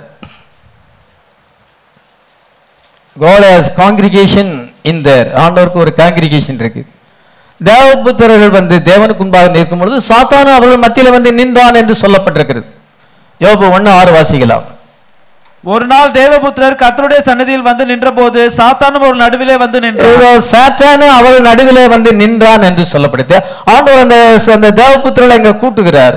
கூட்டும் பொழுது சாத்தான் அங்க நிற்கிறான். இதே தான் ரெண்டாயிரம் ஒன்னாம் வருஷத்துல வாசிக்கிறோம். அல்ல ஒரு அப்பாயிண்டட் டைம் வரும் பொழுது அந்த ஆராதனை கூட்டத்தை அவர் கூட்டுகிறார். தேவபுத்திரனை இங்க கூட்டுகிறார். சாத்தானும் அந்த வந்து நின்றான் என்று சொல்லப்பட்டிருக்கிறது. அதனால அது வடபுறத்திலே ஆராதனை பர்வதம் இருக்கிறது. அது வந்து சியோன் என்று அழைக்கப்படுகிறது. ஹalleluya சிபிஎங்காரங்க நாங்க சியோன் போறோம் பாங்க சியோனுக்கு அவங்க போக முடியாது. அவங்க பிதாகுமாரன் பசுத்தாவில இருக்காங்க. தேவன் யாருன்னு தெரியல. அவருடைய நாம என்னன்னு தெரியல. மேரேஜ் முடியாம பாசரா இருக்கிறாங்க. வெள்ளை சட்டை போட்டிருக்கிறாங்க. ஜுவல்ஸ் ஒன்றும் போட மாட்டாங்க. அவங்க என்ன அதனால நாங்க பசுத்தவான்கள் இஸ்திரிகளால் நாங்கள் கரைப்படாதவர்கள். நாங்கள் வந்து சியோனுக்கு போவோம் சியோனுக்கு போவோம் பாங்க சியோன் எதை குறிக்கிறது? மணவாட்டியை குறிக்கிறது. ஹalleluya அந்த சியோன் வந்து வடபுறத்திலே இருக்கிறது. எருசலேமினுடைய வடபுறத்திலே இருக்கிறது. சங்கீதம் நாற்பத்தெட்டு ஒண்ணுல இருந்து மூணு வரைக்கும் வாசிக்கலாம். சங்கீதம் நாற்பத்தெட்டு பெரியவர் அவர் நமது தேவனுடைய நகரத்திலும் தமது பரிசுத்த பர்வதத்திலும் மிகவும் துதிக்கப்படத்தக்கவர். வடதிசையில் உள்ள சீயோன் பர்வதம் வடிப்பமான ஸ்தானமும் சர்வ பூமியின் மகிழ்ச்சியுமா இருக்கிறது. இதோ வட திசையில் உள்ள சியோன் பர்வதம். அது ஒரு அழகான பிளேஸா இருக்கிறது. தேவன் அதிலே பிரியமாய் இருக்கிறார் சியோனின் வாசல்களை தேவன் நேசிக்கிறார். ஹalleluya ஆண்டவர் இன்னைக்கு மணவாட்டி மேல பிரியமாய் இருக்கிறார் ஹalleluya அந்த சியோன் மணவாட்டிக்கு அடையாளமா இருக்குது சாபனத்துக்கு அடையாளம் அல்ல அது டிபிஎம் கிடையாது அல்லது சிபிஎம் கிடையாது. அது பிரைட் ஆண்டவர் வந்து சிட்டி ஆஃப் காட் என்று அழைக்கப்படுகிறார். வடபுறத்தில் இருக்க ஆராதனை கூடமா இருக்கிறது அது மகாராஜாவின் நகரம். ரெண்டாவது மறுபடியும் வாசிக்கலாம் வடதிசையில் உள்ள சீயோன் பர்வதம் இதோ வட. திசையில் உள்ள சியோன் பர்வதம். சொல்லுங்க. சர்வ பூமியின் மகிழ்ச்சியுமா இருக்கிறது அதுவே மகாராஜாவின் நகரம். இது அதுவே மகாராஜாவின் நகரம். அந்த நீங்க மகாராஜாவின் நகரமா இருக்கிறீர்கள் hallelujah you are called a city. You are called a mount zion. Hallelujah. நீங்கள் சியோன் பர்வதம் என்று அழைக்கப்படுகிறீர்கள். நீங்க சியோனுக்கு வந்திருக்கிறீர்கள். எபிரேயர் 12 22 வாசிக்கலாம். எபிரேயர் 12 22 நீங்களோ சீயோன் மலைநிலத்திற்கும் ஜீவனுள்ள இதோ நீங்க சியோன் பர்வதத்துக்கு வந்திருக்கிறீர்கள். You are the bride hallelujah நீங்கள் வடதிசையில் உள்ள அந்த நகரமாய் இருக்கிறீர்கள். மகாராஜாவின் நகரம். தேவன் அங்கே என்ன செய்கிறார் என்றால் புகழப்படுகிறார். அவர் அங்கே துதிக்கப்படுகிறார். ஹalleluya வடதிசையில் உள்ள சியோன் பர்வதம் வடிப்பான ஸ்தானமாய் இருக்கிறது. வடிப்பான ஸ்தானம்னா அழகான பிளேஸ்னு அர்த்தம். சர்வ பூமியின் மகிழ்ச்சியா இருக்கிறது. அதான் பிரைட் ஆண்டவர் இந்த உலகத்துல உங்களை மேல மகிழ்ச்சியா இருக்கிறார். அல்லலுயா என்னுடைய மகன் என்னுடைய வார்த்தையை தைரியமாய் போதிக்கிறான். என்னுடைய பிள்ளைகள் வந்து அங்க வார்த்தையை கேட்கிறாங்க. இன்னைக்கு அழகாக சர்ச்சில் உட்கார்ந்து இருக்கிறாங்க எவ்வளவு அழகாக இருக்கிறது. ஹவ் பியூட்டிஃபுல் அல்லலுயா ஆமென். தேவனுடைய ஆலயத்துல வந்து அவருடைய வார்த்தையை கேட்பது அவரை ஆராதிப்பது எவ்வளவு அழகாக இருக்கிறது. அல்லலுயா ஆமென் அதன் அரண்மனைகளில் தேவன் உயர்ந்த அடைக்கலமாக அறியப்பட்டிருக்கிறார். கத்தர் பெரியவர். நமத்திலே கத்தர் பெரியவராயிருக்கிறார். ஆமீன். நமது தேவனுடைய நகரத்திலும் தமது பசுத்த பருவத்திலும் மிகவும் துதிக்கப்படத்தக்கவர் ஹalleluya கத்தரை நம்ம ஆராதனை செய்கிறோம். இந்த சாத்தான் என்னன்னா அந்த இடத்தை நான் கைப்பற்றணும்னு அவன் நினைக்கிறான். அந்த கேட்ஸ் அவன் கைப்பற்ற வேண்டும். அந்த டெம்பிள் அவன் கைப்பற்ற வேண்டும். அவன் ஆராதிக்கப்பட வேண்டும் என்று அவன் விரும்புகிறான். எருசலேம் வந்து அது ஒரு சிட்டியா இருக்குது அங்க டெம்பிள் இருக்குது. ஆண்டவர் கேட் வழியா பிரவேசித்து அந்த கேட் வழியா பிரவேசித்து அந்த டெம்பிள்ல போய் அவர் அங்கே வாசமா இருக்கிறார். இதான் வந்து அந்த சியோன் பருவத்தை குறித்த ரகசியம். கேட் வழியா பிரவேசித்து டெம்பிளுக்குள்ளே பிரவேசித்து அங்கே போய் அவர் வாசமா இருக்கிறார். அதே போலதான் இன்னைக்கு ஆண்டவர் நமக்குள்ள பிரவேசித்து சிங்காசத்தின் மேல் இருக்கிற அவருக்குள்ளே வாசமாயிருப்பார். நமக்குள்ள வந்து வாசமாயிருக்கிறார் God incarnated in the bride. Hallelujah. இன்னைக்கு உங்களுக்குள்ள வந்து அவதாரம் விட்டிருக்கிறார் உங்களுக்குள்ள வந்து வாசமாயிருக்கிறார். ஹalleluya நீங்க காதுனால வார்த்தையை கேட்டு உங்களுடைய இதயத்துல விசுவாசிக்கும் பொழுது இது அவர் உங்களுடைய சோல்ல வந்து வாசமாயிருக்கிறார். ஹalleluya அதனால த- நம்ம சியோனாக இருக்கிறோம். ஆமென் சர்ப்பம் என்ன பண்ணது? அவனும் வந்து வாசமாய் இருக்கணும்னு நினைச்சான். சர்பெண்ட் என்ன செய்தது என்றால் லூசிபர் அவன் வந்து என்ன செய்ய என்றால் ஏவாளுக்குள்ளே வந்து வாசம் பண்ண வேண்டும் என்று அவனுக்கு விருப்பம். அவளை வார்த்தையை விட்டு மீற வச்சு அந்த வாலை புரோக்கன் பண்ணி அந்த ஏதேனுடைய வாலை அவன் புரோக்கன் பண்ண உடைத்து அவன் வந்து பீஸ்ட் மூலமாக அவளை வஞ்சித்து அவளுடைய இதயத்துக்குள்ளே வந்து வாசமாயிருக்கிறான் கடைசியாக அவன் ஒரு பாவ மனுஷனுக்குள் வாசமாயிருந்து உலகத்தை ஆளுகை செய்வான் என்று நமக்கு தெரியும். ஆடம் வந்து கிங்காக இருக்கிறார். ஏபால் வந்து அந்த சிட்டியாக இருக்கிறார். பட்டணமும் அதன் ராஜாவும். பட்டணம் வந்து மணவாட்டி ராஜா வந்து கிறிஸ்து. ஏதேனில ஆடம் கிங்கு ஏவாள் வந்து இந்த பட்டணமாக இருக்கிறாள் ஆனால் ஏவாள் வஞ்சிக்கப்பட்டாள் ஆடம் ஹெட்சோனா இருக்கிறான் இவள் வந்து பிரமிடாக இருக்கிறாள் ஆடம் இப்பொழுது செகண்ட் ஈவ் வந்து நீங்க செகண்ட் ஈவா இருக்கிறீங்க இயேசு செகண்ட் ஆடாமா இருக்கிறார். ஆமே. இப்ப நம்ம வந்து ஏதேனுக்குள்ள பிரவேசிக்க போறோம். Hallelujah we go back to the restored Eden அந்த ஏதேனை ஆண்ட ரெஸ்டோர் பண்ணும் பொழுது நம்ம அந்த ஏதேனுக்குள்ள பிரவேசித்து அங்கே வாசமாய் இருப்போம் ஆமென். இது தேவனுடைய பிளான் சாத்தானும் அதை மாதிரி தானும் அவனும் அதே மாதிரி ஆக வேண்டும் என்று விரும்புகிறான். அவன் மனவாட்டிக்குள்ள வந்து வாசம் பண்ண வேண்டும் என்று விரும்புகிறான். அவனும் என்ன செய்ய வேண்டும் என்றால் தனக்கு ஒரு மனவாட்டி வேண்டும் என்று நினைக்கிறான். அவன் தனக்கு ஒரு சிட்டி வேண்டும் என்று நினைக்கிறான். அந்த சிட்டி தான் அந்த பிரைடு ஆனால் இந்த செகண்ட் ஈவை வஞ்சிக்க முடியாது. ஆமென். ஏனென்றால் முத்திரைகள் திறக்கப்பட்டு தேவரசி நமக்கு வெளிப்படுத்தப்பட்டிருக்கிறது. ஹalleluya God loves the gate of Zion. இன்னைக்கு ஆண்டவர் நம்மை நேசிக்கிறார். ஹalleluya நம்ம சியோன் பர்வதத்துக்கு வந்திருக்கிறோம். ஆமென் கர்த்தர் நம்மை நேசிக்கிறார். சாத்தான் தனக்கு ஒரு பட்டணம் வேண்டும் என்று நினைக்கிறான் இல்ல, காயின் வந்து தேவ சமூகத்தை விலகி அவன் நோத்தி என்ற இடத்துக்கு போய் அவன் ஒரு பட்டணத்தை கட்டி அதுக்கு ஏனோக்கு என்று பெயரிட்டான் என்று சொல்லப்பட்டிருக்கிறது. அதிகாரம் ஆம், ஆதியாகமம் நாலு பதினஞ்சுல வாசிக்கிறோம். அதனால அவன் ஒரு பட்டணத்தை உண்டாக்கினான். அவனுக்கு ஒரு பட்டணம் தேவை. அவன் அதுக்கு ராஜாவாய் இருக்க வேண்டும் என்று நினைத்தான். இது ஆண்டவருக்கு ஒரு பட்டணம் என்னன்னா சியோன் பர்வதம். ஹalleluya the mount zion the city of god. Hallelujah. தேவனுடைய நகரம். The lamb's wife. Hallelujah. அது மனவாதுக்கு மன ஆட்டுக்குட்டியாருடைய மனைவியா இருக்கிறது. வெளிப்படுத்தல் இருபத்தி ஒன்பது ஒன்பதுல என்ன வாசிக்கிறோம்? பின்பு கடைசியான ஏழு பாதைகளால் இருந்த ஏழு தூரில் ஒருவன் என்னிடத்தில் வந்து நீ வா என்ன இதோ ஆட்டுக்குட்டியாண்ட மனைவியாகிய மனவாட்டியை உனக்கு காண்பிக்கிறேன் என்று சொல்லி பெரிதும் உயரமான பருவத்தின் மேல் என்னை ஆவியிலே கொண்டு போய் தேவனுடைய மகிமை அடைந்த எருசலேமாகிய பசுத்த நகரத்தை அது பர்வதத்தை விட்டு தேவனத்தில் இறங்கி வருது எனக்கு காண்பித்தான். அதை மனவாட்டி வந்து அந்த பர்வதமா இருக்கிறார். நம்ம பிரமிடா இருக்கிறோம். இயேசு ஹெட்ஸோனா இருக்கிறார். நம்ம சிட்டியா இருக்கிறோம். அவர் கிங்கா இருக்கிறார். சாட்டன் வந்து அவள் மேல் உட்கார வேண்டும் என்று நினைக்கிறான். சிட் உட்கார வேண்டும் என்றால் ஒரு சேர் போடப்பட வேண்டும். ஒரு சேர்ல உட்கார வேண்டும். ஆனாலும் சாத்தான் வந்து அவன் வந்து தனக்கு ஒரு மனவாட்டி வேண்டும் என்று நினைக்கிறான். அவனுக்கு ஒரு சிட்டி வருகிறதா? பாபிலோன். ஹalleluya அந்த பாபிலோன் அவனுக்கு ஒரு சிட்டி கிடைக்கிறது. நம்ம வந்து நியூ ஜெருசலேம் ஹalleluya அந்த அவன் வந்து ஒரு நாளில் அவன் உலகத்தையே ஆளுகை செய்கிறான். உலகத்தை அந்த மகா நகரம் ஆளுகை செய்கிறது. ரோம் உலகத்தை ஆளுகை செய்கிறது. வெளிப்படுத்த பதினேழாயிரம் கடைசி வசனம். நீ கண்ட ஸ்திரீயானவள் பூமியின் ராஜாக்கள் மேல் ராஜபாரம் பண்ணுகிற மகா நகரமேயாம் என்றார். நீ கண்ட இஸ்ரியானவள் பூமியின் ராஜாக்கள் மேல் ராஜபாரம் பண்ணுகிற மகா நகரமே ஆம் அவனுக்கு ஒரு சிட்டி கிடைக்குது பாபிலோன். இதோ அவன் அதுக்கு கிங்கா இருக்கிறான். கிங் ஆஃப் உலகத்தையே ரோம் ஆளுகை செய்கிறது. நமக்கு வந்து ஒரு சிட்டி இருக்குது நியூ ஜெருசலேம். சயன் அலலுய வடபுறங்களில் உள்ள அந்த நகரம். அந்த சயோன் இந்த சியோனை அவன் பிடிக்கணும்னு நினைக்கிறான். ஆனா சியோனை பிடிக்க முடியாது. அவன் வந்து என்ன செய்யறான் என்றால் அவன் தனக்கென்று ஒரு டெம்பிள் உண்டு பண்ணி தனக்கென்று ஒரு சிட்டியை உண்டு பண்ணி அவன் அதுக்கு ராஜாவாக இருக்கிறான். உலகம் அனைத்தையும் ஆளுகை செய்கிறது. அவன் வாடிகன் மேலே போய் சிட்டு பண்ண முடியும். உட்கார முடியும். வாடிகன் மேல அவன் உட்கார முடியும். அவன் வந்து சிஎஸ்ஐ மேல போய் உட்கார முடியும். சிஎஸ்ஐ சபை மேல உட்கார முடியும். அவன் மெத்தடிஸ் சபை மேல போய் உட்கார முடியும். அவன் ஏஜி ஜட்ஜி மேல உட்கார முடியும். அவன் எல்லாத்துலயும் உட்கார முடியும். ஏவாள் மேல உட்கார்ந்தது போல அவன் எல்லார் மேலேயும் அவன் உட்கார முடியும்.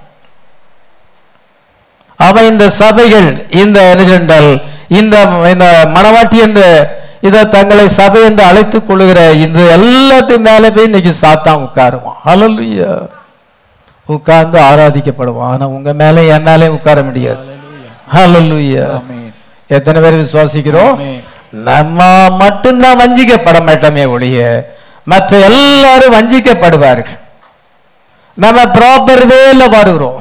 நம்ம சரியான முறையில் வருகிறோம். இதோ அவங்க எல்லாமே வந்து மனுஷிய உபதேசத்தின் மூலமாக வரும் பொழுது சாத்தன் அவங்க மேலெல்லாம் உட்காருவோம் வடபுறங்களில் உள்ள ஆரானை கூட்டத்தின் பர்வதத்தின் மேல் உட்காருவேன் என்பது அவனுடைய ஆம்பிஷன் இன்னைக்கு எல்லா சோபனத்து மேலேயும் உட்கார்ந்துருக்கிறோம். அவன் வாடிகளில் உட்கார்ந்து கொண்டிருக்கிறான். இப்பொழுது எல்லா சோபனத்தின் மேலே உட்கார்ந்து கொண்டிருக்கிறான். அவனுக்கு ஏதெல்லாம் ஏவாள் மேலே உட்கார்ந்தான். ஆனா உங்க மேலே என் மேலே உட்கார முடியாது. ஹalleluya. நம்ம மட்டும் வஞ்சிக்கப்பட மாட்டோம். நம்ம கிட்ட அவனுடைய வேலைகள் செல்லுபடி ஆகாது. அப்பாலே போச்சாத்தானே நான் கத்தருக்குன்னு உண்மையா இருக்கிறேன். ஹalleluya. நீ வந்து என்னை வஞ்சிக்க முடியாது. ஹalleluya. என்னுடைய ஆண்டவர் யாருன்னு எனக்கு தெரியும். அவர் மிகவும் புகழப்படத்தக்கவர். அவர் துதிக்கப்படத்தக்கவர். அவர் என்னுடைய ராஜா அவர் என்னுடைய ஹெட் சோன் நான் வந்து அவருடைய பாடி அவர் என்னுடைய ஹெட்டு நீ வந்து யாருனால உட்கார முடியாது? எத்தனை பேர் நம்ம சொல்ல முடியும்? கத்தரை விட்டு பின்வாங்கி போனவர்கள். என்ன செய்வோம் வார்த்தையை விட்டு விலகி நம்ம கல்வாரி பண்ணங்களை விட்டு விலகிட்டா அவனு வந்து ஏழு பிசாசு அவங்களுக்குள்ள வரும். அவன் சாத்தா ஏழு மடங்கு அவங்களுக்குள்ள வருவான். முன்னிலைமை காட்டிலும் பின்னிலைமை அதிக மோசமாயிருக்கும் அது பெருக்கி ஜோடி வச்சுக்கிறது எந்த சர்ச்சுக்கும் போகல. அது வீட்டில் உட்கார்ந்துக்கிட்டு இருக்குது.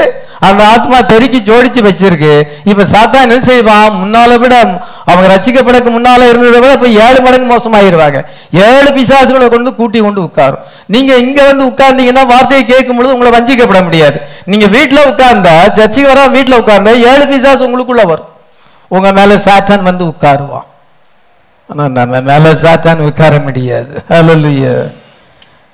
இதோ நம்ம கத்தர் நம்முடைய கிங்கா இருக்கிறார் நான் பிரமிடா இருக்கிறேன் அவ ஹெட்ஸோனா இருக்கிறார் நான் பிரமிடா இருக்கிறேன் நான் ப்ராப்பர் வேல வந்திருக்கிறேன். மகா பரிசுத்த ஸ்தலத்துல போனா முதலாவது பலிபீடம் வெண்கல பலிபீடம் ரெண்டாவது தண்ணீர் தொட்டி. அதன் பின்பு இதோ சமூகத்து அப்பங்கள் அதன் பின்பு குத்து விளக்கு அதன் பின்பு தூவ பீடம் அதன் பின்பு ஆறாவது வந்து உடன்படிக்கப்பட்டி ஏழாவது கிருபாசனம். இந்த ப்ராப்பர் வேல வந்திருக்கிறோம். Hallelujah.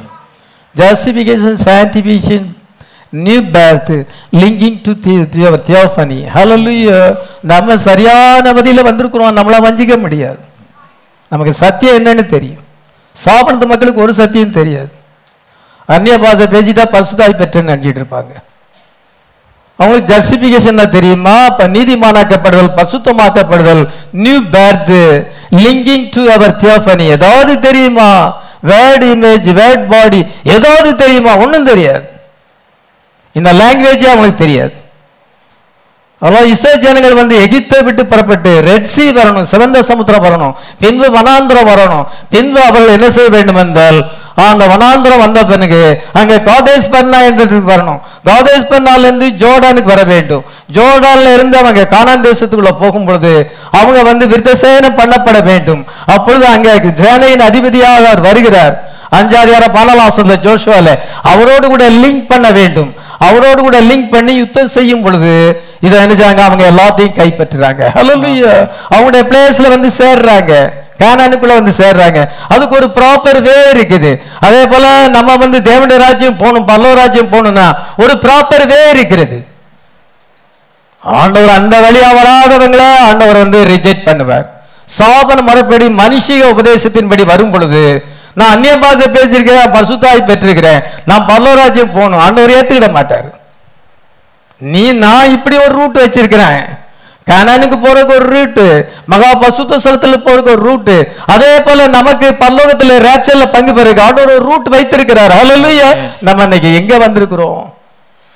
சரியான இடத்துல வந்திருக்கிறோம். ஹalleluya கர்த்தர் அங்கே புகழப்படத்தக்கவராயிருக்கிறார். நாற்பத்தி எட்டாம் சங்கீதம் ஒன்னாம் வசனத்தை வாசிக்கலாம்.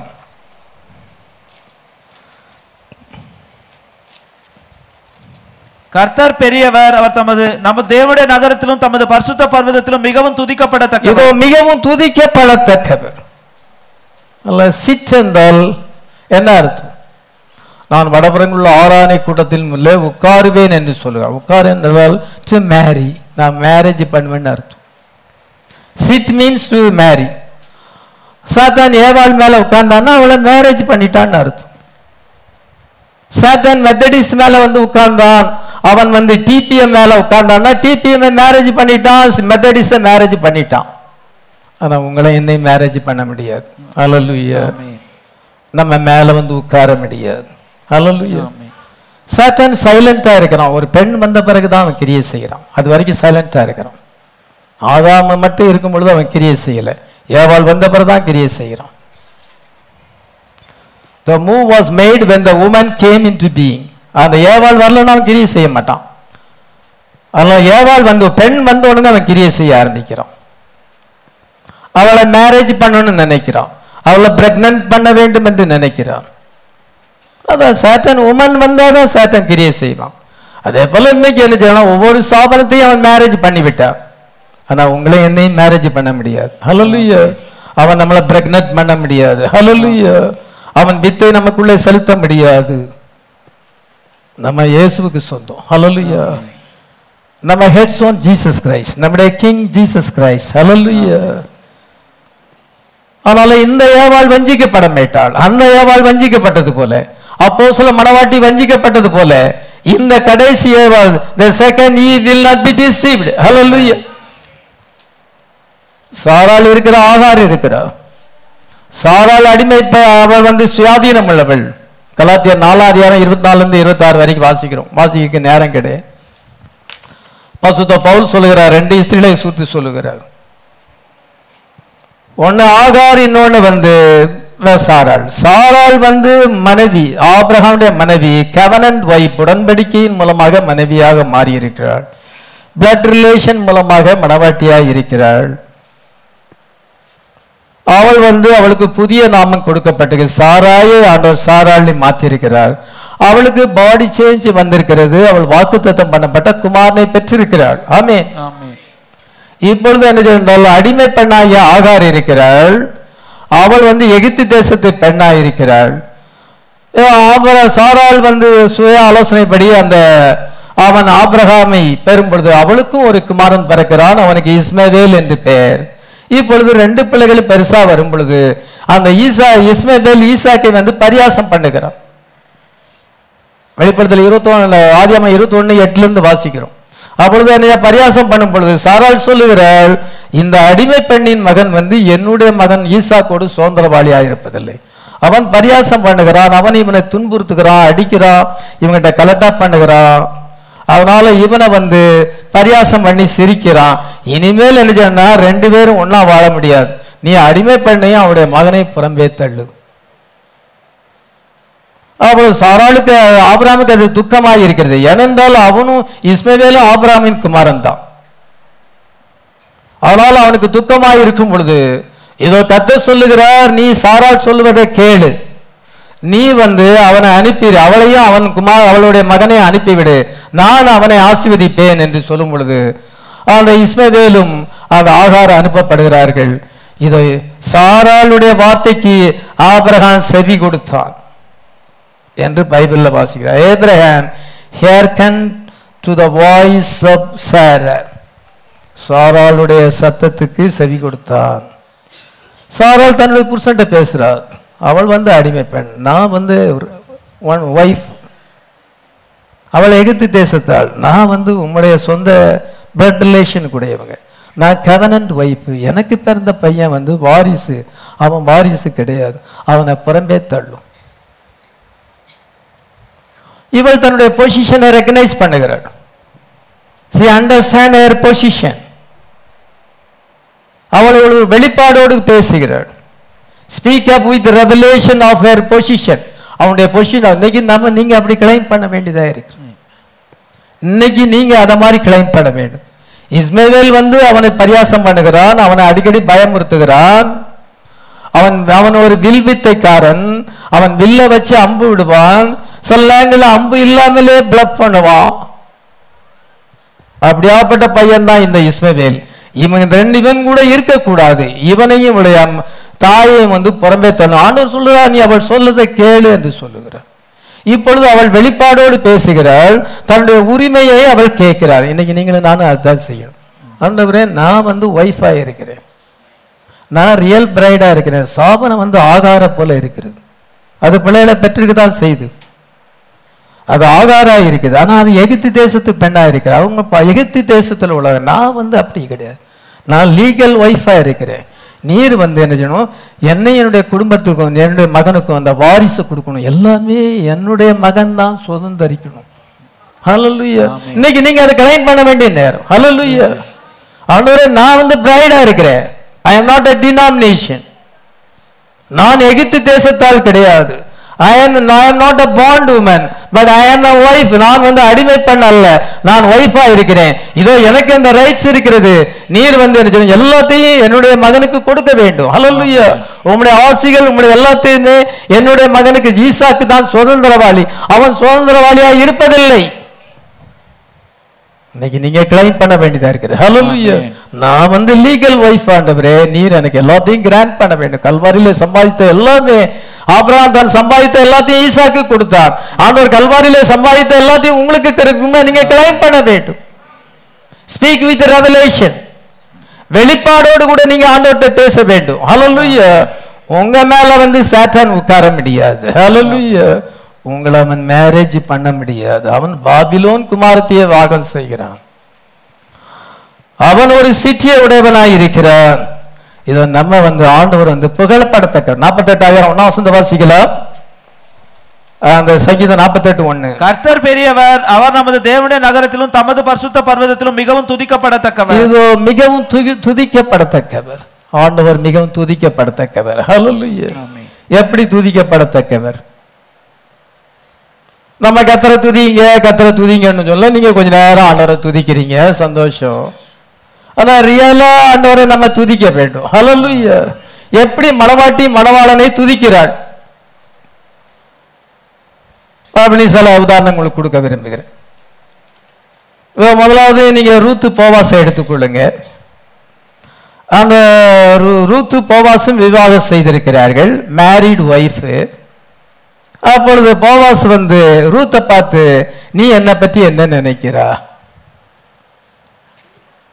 ஹஸ்பண்ட் அண்ட் ஒய்ஃப் இப்பொழுது நீ என்னை பற்றி என்ன நினைக்கிறா? அப்படின்னு கேட்கும் பொழுது அவள் என்ன சொல்லுவாள் என்றால் நான் எதுக்குமே தகுதியற்றவா? நான் ஒரு மோபிய பெண். நான் வந்து என்ன செய்றேன் என்றால் ரொம்ப லோ எஸ்டேட் நான் ரொம்ப தாழ்ந்த ஸ்தானத்தில் இருந்தேன். ஆனால் நீர் என்ன ரொம்ப மேக்னிஃபை பண்ணினீர் என்ன ரொம்ப உயர்த்தினீர் நீர்? எனக்கு வந்து அந்த வறுத்த கோதுமையும் அந்த வெனிகரையும் கொடுத்து என்னிடத்துல எவ்வளோ அன்பு காண்பித்தீர்?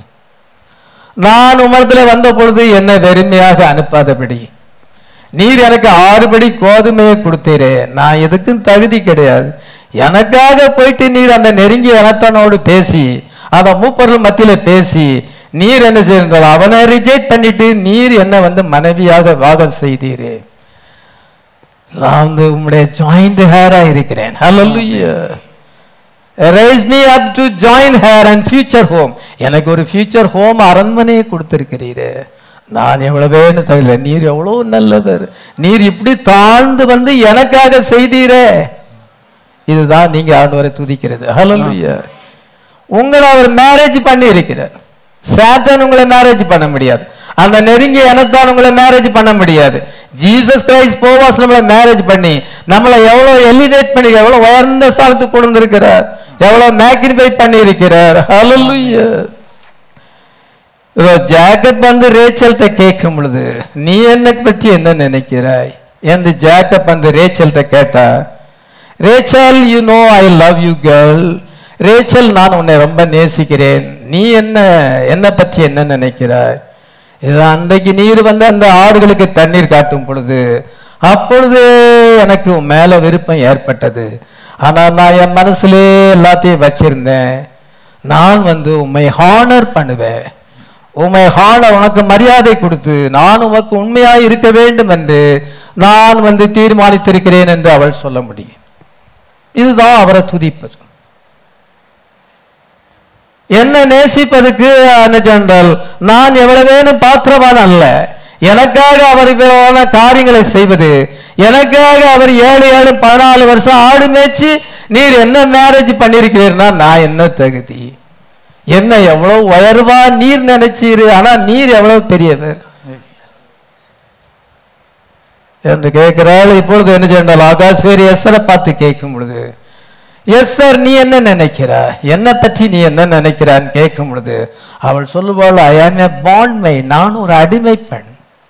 நீர் வந்து ராஜா நூத்தி இருபத்தி ஏழு நாடுகளுக்கு ராஜா அலலுயா கிரேட்டஸ்ட் கிங்டம் உமக்கு இருக்கு பெரிய ராஜா நீர்.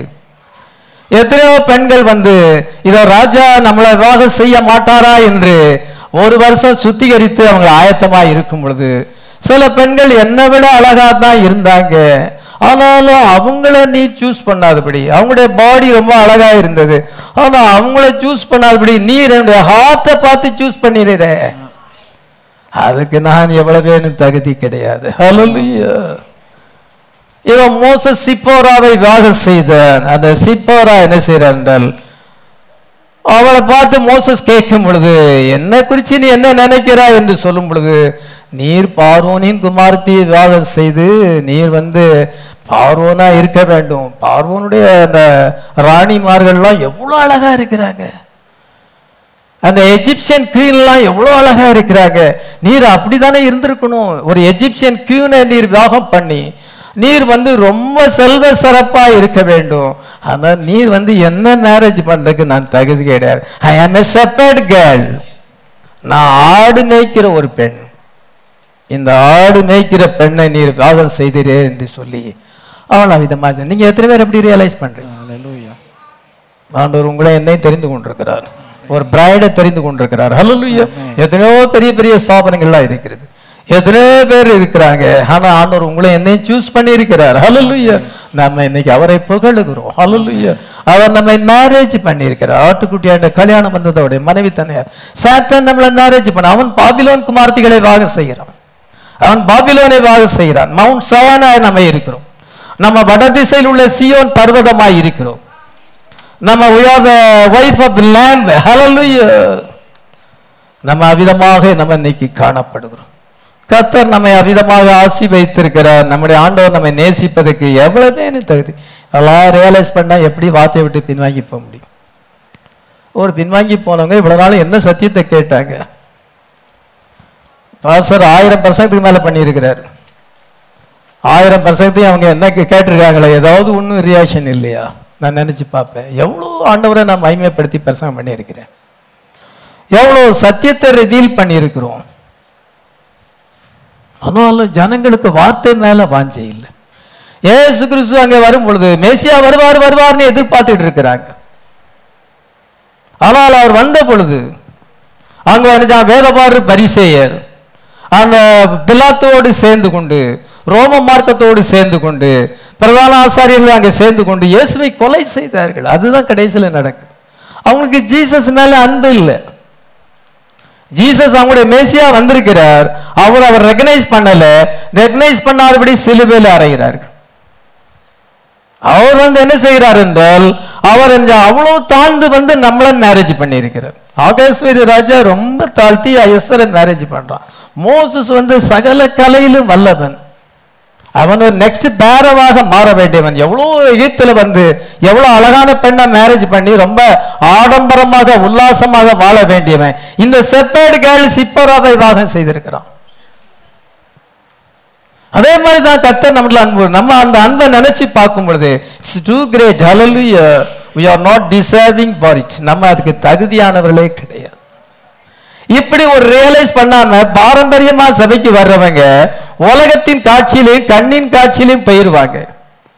ஆனா நம்ம அன்புடைய அன்பை நம்ம ரியலைஸ் பண்ணோம் என்றால் நம்ம ஒரு காலம் பின்வாங்கி போக முடியாது. ஹலல்லுயா நமக்காக ஒரு சிட்டியை ஆயத்தம் பண்ணி இருக்கிறார் ஹலல்லுயா வேணாம அந்த சிட்டிக்குள்ள போகிறார். பேசக்கு நேரம் முடிஞ்சு விட்டது. ஏதோ அந்த சிட்டிக்குள்ள போகும் பொழுது அங்கே அனுஜெண்டால் அங்கே பார்க்கிறார். அங்கே ஹோப் வருகிற மனைவி அங்கே வருகிறார் ஹோப். இப்பொழுது அவளுக்கு அந்த கண்ணு வந்து பிரவுன் கலர்ல இருக்கு ஹேர் வந்து ப்ரௌன் கலர்ல இருக்கிறது. அவ எம்ம எங்க அழகா இருக்கிறா? வியாதிப்பட்டு டிபி வியாதியில மறிச்சு போனேன் அந்த எலும்பும் தோலுமா மறிச்சு போன அந்த பெண் வந்து இப்பொழுது அழகா வந்து நிற்கிறாள். அவளுடைய மகள் சாரோன் இது வந்து சென்றால் அவள் வந்து ஏழு சின்ன குழந்தையா இருக்கும் பொழுதே மறித்து போனாள். இது அவள் இப்பொழுது எங்க அழகா வந்து நிற்கிறாள் ஹalleluya அவர் அங்க பார்க்கிறார் அவர் இருபது அடி மேல இருக்கிறார். அது ஒரு பிரன்காம் இங்க ஒரு பிரன்காம் இருக்கார் பிரன் பிரன்காம் இங்க ஒரு பிரகாம் பிரன்காம் என்ன செய்யறார் சட்டையை வந்து கலத்தி இவங்க தொங்க போட்டிருக்கிறார். அவர் பாடி அவருடைய மனைவி பக்கத்துல இருக்கிறது. ஓல்டு மேனா இருக்கிறார். பால்டு ஹெட் பால்டு ஹெட் வழுக்கு தலை. அது அங்க அப்படி இருக்குது. இங்க வந்து ஒரு பிரன்னகம் ஹலோ லிங்கிங் வித் தேவப்பனி ஹalleluya இதுல ஹேர் இருக்கிறது எங்க இருக்கிறது? இதை என்ன செய்யறாங்க மனைவி சொல்றாங்க நீங்க எங்களை பத்தி ஒன்றும் பாதர் பண்ணாதங்க. நாங்க இங்க நல்லா இருக்கோம். நீங்க போய் உங்க ஊழியத்தை செய்யுங்க. எங்களை பத்தி நீங்க கொலை பண்ண நாங்க இந்த பிளேஸ்ல இருக்கிறோம். நாங்க இந்த பிளேஸ் சயின்டிஸ்ட் அதை கண்டுபிடிக்கல. எயின்ஸ்டைன் அதை கண்டுபிடிக்கல. பெரிய பெரிய விஞ்ஞானிகள் அந்த பேரல் வேல்ட கண்டுபிடிக்கல. இன்னைக்கு நமக்கு ஒரு தீர்க்கதரிசி வந்து அந்த வேல்டு இப்படி சொல்லி இருக்கிறார் அந்த வேர்ல்டுக்கு போயிட்டு வந்து சொல்லுகிறார். லட்சக்கணக்கான பிரதர்ஸ் அண்ட் சிஸ்டர்ஸ் வந்து என்னை தழுவினார்கள். My bases brother we are so ஹாப்பின்னு சொன்னாங்க இதோ அவர் நம்மளால அங்க பார்த்திருக்கிறார். நம்ம தியோபனி அங்க பார்த்திருக்கிறார். ஹalleluya இங்க டூ பென்காம் ஒரு பென்காம் தியோபனியில இருக்கிறார் ஒரு பென்காம் இங்க மாம்சத்தில் இருக்கார். மறுபடியும் அவர் இந்த பென்காம்குள்ள வந்து தன்னுடைய ஊழியத்தை தொடருகிறார். அவர் பாதாளத்துல போயிட்டு வந்து இது அது மகா பயங்கரமான ஒரு இடம். அங்கே ஒரே அலறல் சத்தம் கேட்கிறது. அது கீழே போயிட்டே இருக்கிறது. பாட்டம்லெஸ் பிட் அங்கேயும் போயிட்டு வந்திருக்கிறார். இதோ பாரடைஸும் போயிட்டு வந்து நமக்கு ஆயிரத்தி அறுநூறு செய்தியை கொடுத்து இதை நீங்க இந்த வழியில நடங்க காட்ஸ் ப்ரொபேட்டட் வேல வாங்க. உங்களுடைய மனவாளன் இயேசு கிறிஸ்து அவரை நேசிங்க அவரை ஃபாலோ பண்ணுங்க. உங்களுக்காக ஒரு சிட்டி ஆயத்தம் பண்ணி இருக்கிறார் ஹalleluya இவ்விதமாக அவர் சொல்லும் பொழுது சாத்தான் எப்படி நம்மளை வஞ்சிக்க முடியும்? அவனுடைய பொய் உபதேசங்கள் நம்மளை எப்படி வஞ்சிக்க முடியும்? பாருங்க இன்னைக்கு உலகம் முழுசும் வஞ்சிக்கப்பட்டிருக்கிறது. அவனுடைய ஆம்பிஷன் நிறைவேறி விட்டது ஏனென்றால் அந்த ஜனங்களுக்கு சத்தியத்தின் மேல வாஞ்சை இல்லை. அதான் காரணம். பின்வாங்கி போறான்னு என்ன அர்த்தம்? சத்தியத்தை நேசிக்கவில்லை. ரெண்டு தோசைக்கு ரெண்டாவது பத்து பதினொன்று பன்னிரெண்டு வாசிக்கலாம். கெட்டு போவர்களுக்குள்ளே அநீதினால் உண்டாகும். சகலவித வஞ்சகத்தோடும் இருக்கும். ரட்சிக்கப்படத்தக்கதாய். சத்தியத்தின் மேல் உள்ள அன்பை அவர்கள் அங்கீகாமல் போனபடியால் அப்படி நடக்கும். ஆகையால் சத்தியத்தை விசுவாசியாமல் அநீதியில் பிரியப்படுகிற யாவரும் ஆக்கினைக்குள் ஆக்கப்படும்படிக்கு அவர்கள் பொய்யை விசுவாசிக்கத்தக்கதாக கொடிய வஞ்சகத்தை சத்தியத்தின் மேல அன்பு இல்லை. நம்ம சத்தியத்தை எப்படி விட்டு கொடுக்க முடியும்? சத்தியத்தை நேசிக்காம எப்படி இருக்க முடியும்? இந்த உலக வாழ்க்கை மாயையானது சீக்கிரமா கடந்து போகும். இந்த சரீரம் வந்து அழிவுக்குரியது. ஆனா அந்த இடத்துல போகும்பொழுது நமக்கு நியூ பாடி இருக்கிறது. ஹalleluya அந்த பிளேஸ் மலைகளும் குன்றுகளும் இருக்கிறது. அங்கே கிராசஸ் இருக்கிறது அங்கே ட்ரீஸ் இருக்கிறது அங்கே எல்லாமே இருக்கிறது. இதே பேரல் வேல்டு அங்கே இருக்கிறது. சயின்டிஸ்ட் அதை கண்டுபிடிக்க முடியல. நீங்க ஒரு ப்ராஃபிட் அதை கண்டுபிடிச்சிருக்கிறார். ஹalleluya நாங்க தேவனுடைய வார்த்தை சொல்லுகிறது. அந்த அந்த அங்க அவங்க எல்லாம் இருக்கிறாங்க. அது ஒரு real place hallelujah perfect place hallelujah அங்க நம்முடைய கண்ணெல்லாம் ஜொலிக்கும். கண் வயசாக பார்வை மங்கும். எனக்கு ரெண்டு மூணு நாளா பார்வை ரொம்ப நேரம் கூர்ந்து பார்த்தா பார்வை இருள் அடையுது. ஆனா அது கொஞ்சம் நல்லா சரியாயிடும் ஏன்னா நான் நம்ம ரொம்ப இது பண்ண நம்ம எல்லாம் டயர்ட் ஆயிரும். கண்ணு டயர்ட் ஆயிரும். எல்லாமே டயர்ட் ஆயிரும். இந்த பாடி டயர்ட் ஆயிரும். ரொம்ப வேலை செஞ்சா டயர்ட் ஆயிரும். நாங்க டயர்டே ஆகிறது இல்லை ஹalleluya. எப்பவும் நம்ம பிரிஸ்கா இருப்போம். எப்பொழுதும் நம்ம பிஸியா இருப்போம். ஹalleluya. நம்ம டயர்டே ஆகல. பல்லு வந்து எல்லாருக்கும் வயசானா பல்லுலாம் விழுந்து போகுது.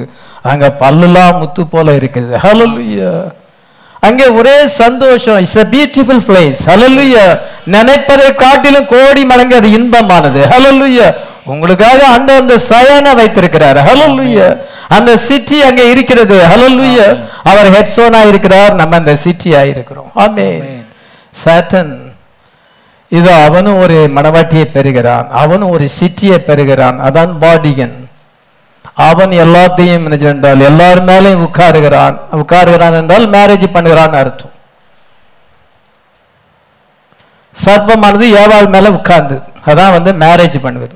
சாத்தான் எல்லார் மேலேயும் உட்காருகிறான் நம்ம மேல உட்கார முடியாது. ஹலலுயா நம்ம சயனா இருக்கிறோம். ஹலலுயா நம்ம ஆண்டவரை புகழுகிறோம். ஹலலுயா இதோ நம்ம ஒரு நாள்ல அங்க பிரவேசிக்க போகிறோம். ஹalleluya பெனான் அந்த பிரவேசித்து வந்து நமக்கு சொல்லி இருக்கிறார் அந்த பிளேஸ் எவ்விதமாய் இருக்கிறது?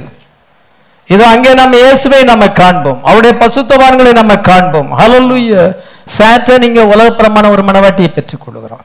அவன் ஒரு டினாமினேஷன் பிரைடை பெற்றுக்கான் வேர்ல்டு கவுன்சில் ஆஃப் சர்ச்சஸ் மூலமாக ஃபெடரேஷன் ஆஃப் சர்ச்சஸ் மூலமாக எல்லாத்தையும் அவன் பெற்றுக் கொள்ளுகிறான் அவன் எல்லாத்து மேலேயும் உட்காருகிறான்.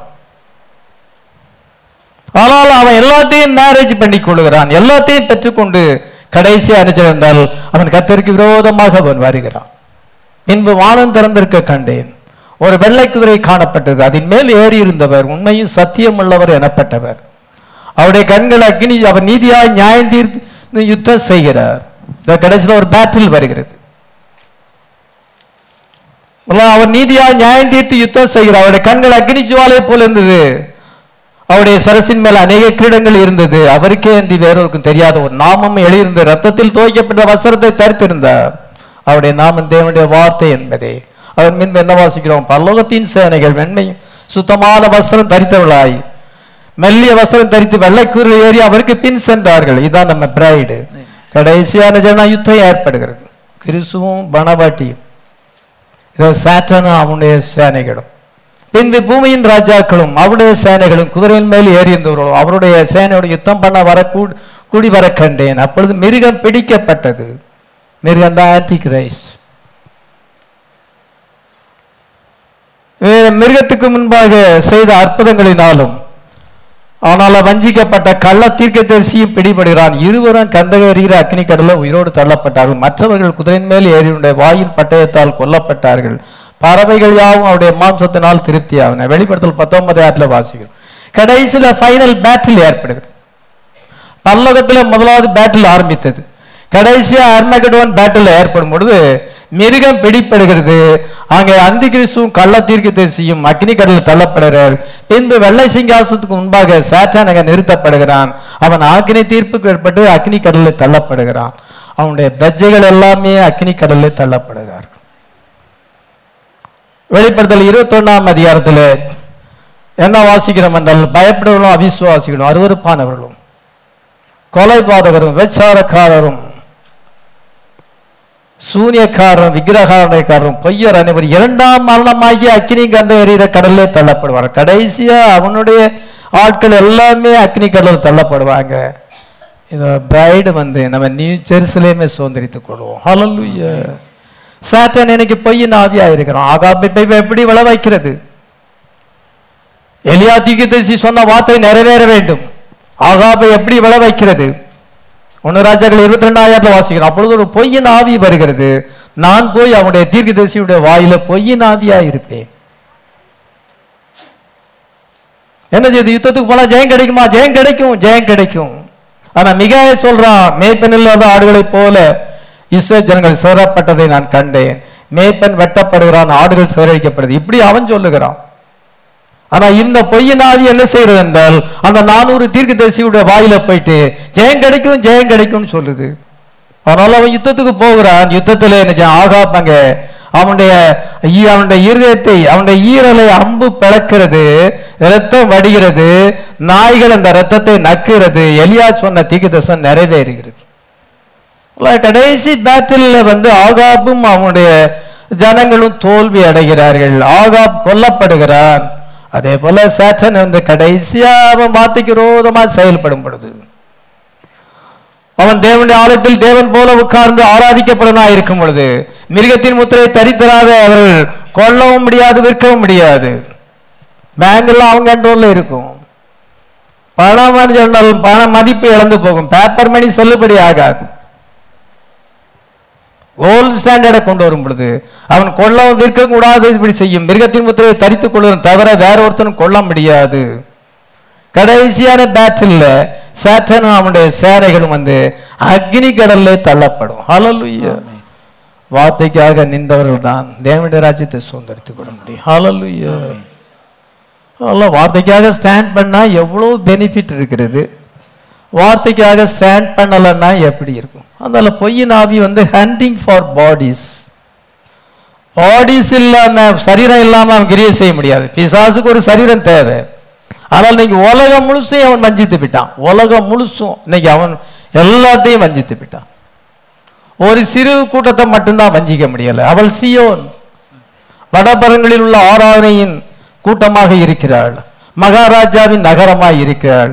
அவள் வந்து ஆட்டுக்குட்டியாண்டு மனைவியா இருக்கிறாள் அவளை மட்டும் வஞ்சிக்க முடியாது மற்ற எல்லா உலக அனைத்தையும் அவன் வஞ்சித்து விடுவான். எல்லா பாலிட்டிக்ஸ் எல்லா டினாமினேஷன் உலகத்தில் இருக்க எல்லாரும் இதை உலகம் முழுசும் பொல்லாங்கனுக்குள் கிடைக்கிறது. இந்த கடைசி நேரத்தில் உலகம் முழுசும் அவனை வஞ்சித்து விட்டான். கத்தர் என்ன செய்ய தமிழை மனவாட்டியை கத்தர் அவருக்கென்று பரிசுத்தப்படுத்திக் கொள்ளுகிறார். அபிமிலைக்கு அபிமெலேக்கு சாராளை எடுத்துக்கொள்ள வேண்டும் நினைக்கும் பொழுது ஆதியாம இருபதாம் அதிகாரத்துல நீ அவளை தொட்டால் நீ செத்தாய். நீ உன்னுடைய ராஜ்யம் அழிஞ்சு போகும். Restore the woman to her husband நீ அந்த சொன்ன, அவளுடைய புருஷனிடத்துல அவனை விட்டுரு. நீ டச் பண்ண முடியாது. ஹalleluya சாத்தான் இன்னைக்கு நம்மளை டச் பண்ண முடியாது. ஹalleluya அவன் எல்லாரையும் டச் பண்ண முடியும். அவன் எல்லார் மேலே உட்கார முடியும். அவன் மத ஐ வில் சிட் இந்த நார்த் சைடு இதோ என்றால் அந்த அந்த congregation of the north side வடபுறங்களில் உள்ள ஆராதனை கூட்டத்திலே நான் நான் உட்காருவேன் என்று சொல்லுகிறார். நான் வீற்றிருப்பேன் என்றால் உட்காருவேன் என்று அர்த்தம். நம்ம மேல வந்து உட்கார முடியாது. ஹalleluya we are the bride. Hallelujah. இதோ சாராளை அபிமெலேக்கு வஞ்சிக்க முடியவில்லை. கத்தர் அவனுக்கு வார்னிங் கொடுக்கிறார். நீ அவளை தொட்டால் நீ செத்து போவாள் என்று சொல்லுகிறார். இப்ப சாத்தான் நம்மளை டச் பண்ண முடியாது. ஹalleluya நம்ம ஏசு கிறிஸ்துக்கு சொந்தம். ஆமே சேட்டனுடைய ஆம்பிஷன் எல்லாமே கடைசியா அவனுடைய ஆசைகள் எல்லாமே சீக்கிரத்தில் அழிஞ்சு போகும் அதே போல் உலகப்புறமா நாங்கள் அப்படி இருக்கணும் இப்படி இருக்கணும். வார்த்தையை விட்டுட்டு போயிட்டு நாங்கள் ஜுவல்ஸில் போட்டுக்கணும் நாங்கள் பூ வச்சுக்கிடணும் நாங்கள் அங்கே போகணும் இங்கே போகணும். சர்ச்சுக்கு வரக்கு மனசு இல்லை. ஆனால் க- கல்யாணம்லாம் அங்கே போடுது. இதெல்லாம் அப்படி போகும் பொழுது கடைசியில் சேட்டனுடைய முடிவு தான் வரும். பெல்சாத்தாருடைய முடிவு தான் ஆகாபுடைய முடிவு தான் பார்வோனுடைய முடிவு தான் எல்லாம் பைபிள்ல நமக்கு திருஷ்டாந்தமாக வைத்திருக்கிறது. எல்லாம் திடீரென்று அவனுக்கு முடிவு ஏற்படும். இந்த உலகத்தின் ராஜ்யங்கள் திடீரென்று அழிஞ்சு போகும். ஒரு நாள் ராத்திரியில் இந்த உலகம் அழிஞ்சு போகும். இது அவிதமான ஒரு உலகத்தில் நம்ம இருக்கும் பொழுது நம்ம அதன் மேல நம்முடைய இதயத்தை வைக்காதபடி தேவனுடைய வார்த்தையின் மேல நம்முடைய இதயத்தை வைக்கும் பொழுது இதை கத்தரை நேசிக்கும் பொழுது ரியல் பிரைடா இருப்போம் என்றால் சாட்டனுடைய ஆம்பிஷன் வந்து நம்ம இடத்துல நிறைவேறாது. நம்ம தேவனுடைய ஆம்பிஷன் நிறைவேறும். அல்ல கத்தர் என்ன செய்தார்? ஆடாம் ஈவை உண்டாக்கினார். அவங்க விழுந்து போன பொழுது கத்தர் என்ன செய்யறார் நோவாவை கொண்டு வந்தார் நோவாவுக்கு பிறகு ஆண்டவர் ஆபிராமை கொண்டு வந்தார் ஈசாக்கு யாக்கோபு அங்கே யாக்கோபை கொண்டு வந்து கடவுளா பின்பு மோசஸை கொண்டு வருகிறார். பின்பு அவர் என்ன செய்கிறார் என்றால் டேவிட்டை கொண்டு வருகிறார் டேவிட்டுக்கு பிறகு அவர் மாம்சத்துல வந்து பின்பு ஏழு சபை காலங்களை கொண்டு வர்றார் Paul Irenaeus Martin Columba Luther Wesley Branham ஏழு சபை காலத்துக்கு பிறகு ஒரு பிரைடை கொண்டு வருகிறார் ஹalleluya பின்பு அந்த பிரைடை அவர் எடுத்துக்கொள்ளுகிறார். பாருங்க அவருடைய பிளான் எல்லாம் நம்ம கரெக்டா இருக்கு. ஆதியிலிருந்து நம்ம அவருடைய பிளான்ல இருக்கிறோம். சாட்டனுடைய ஆம்பிஷன் வேற. சாட்டன் கடைசியாக ராஜாவாக மாற வேண்டும். அவனுக்கு ஒரு கிங்டம் வேணும். அவன் ஆராதிக்கப்பட வேண்டும். கடைசியில் அது நிறைவேறுது. அவன் செவன் இயர்ஸ் அவன் கிங்கா இருக்கிறான் அவன் எல்லாரையும் வஞ்சித்து போடுகிறான். கடைசியா என்ன செய்யணும் அவன் மேல என்ன செய்யணும் என்றால் எல்லா விதமான நிர்மூலங்களும் அவன் மேல வந்து சொரியும் என்று போடப்பட்டிருக்கு. தானியல் ஒன்பது இருபத்தேழுல அவன் மேல எல்லா வாதைகளும் எல்லா சொல்லி அவன் நீ நீ இருக்கவே மாட்டாய் என்று கத்து சொல்ற அவனுடைய ஆம்பிஷன் அவனுடைய வாழ்க்கையானது ஒரு முடிவுக்கு வருகிறது. சாத்தானுடைய பிள்ளைகளுக்கும் அவங்களுடைய ஆம்பிஷன் உலகத்துல ஒரு ஆம்பிஷனோட வாழலாம். பெரிய பணக்காரர்களாக மாற வேண்டும். ஏதோ நாம் பெரிய புகழ் பெற வேண்டும். அல்ல ஆம்பிஷன் வந்து ஆண்டவர் அனுமதித்தால் நிறைவேறும். கடைசியில எல்லாத்துக்கும் ஒரு முடிவு உண்டு. ஆனா நமக்கு முடிவு கிடையாது. We are eternal. Hallelujah. நமக்கு parallel world இருக்கிறது. Hallelujah. அங்கே முதுமை இல்லை. நம்ம ஓல்டா மாற மாட்டோம். எப்பொழுதுமே எங்க இருப்போம்? அங்க எஸ்டர்டே டுமாரோ கிடையாது. எப்பொழுதுமே டுடே ஹalleluya எத்தனை பேர் அந்த ராஜ்யத்துக்காக. இயேசு கிறிஸ்து தம்முடைய மனவாட்டிக்காக அதை ஆயத்தம் பண்ணி இருக்கிறார் ஹalleluya நம்ம எல்லாம் பண்ணுவோம்.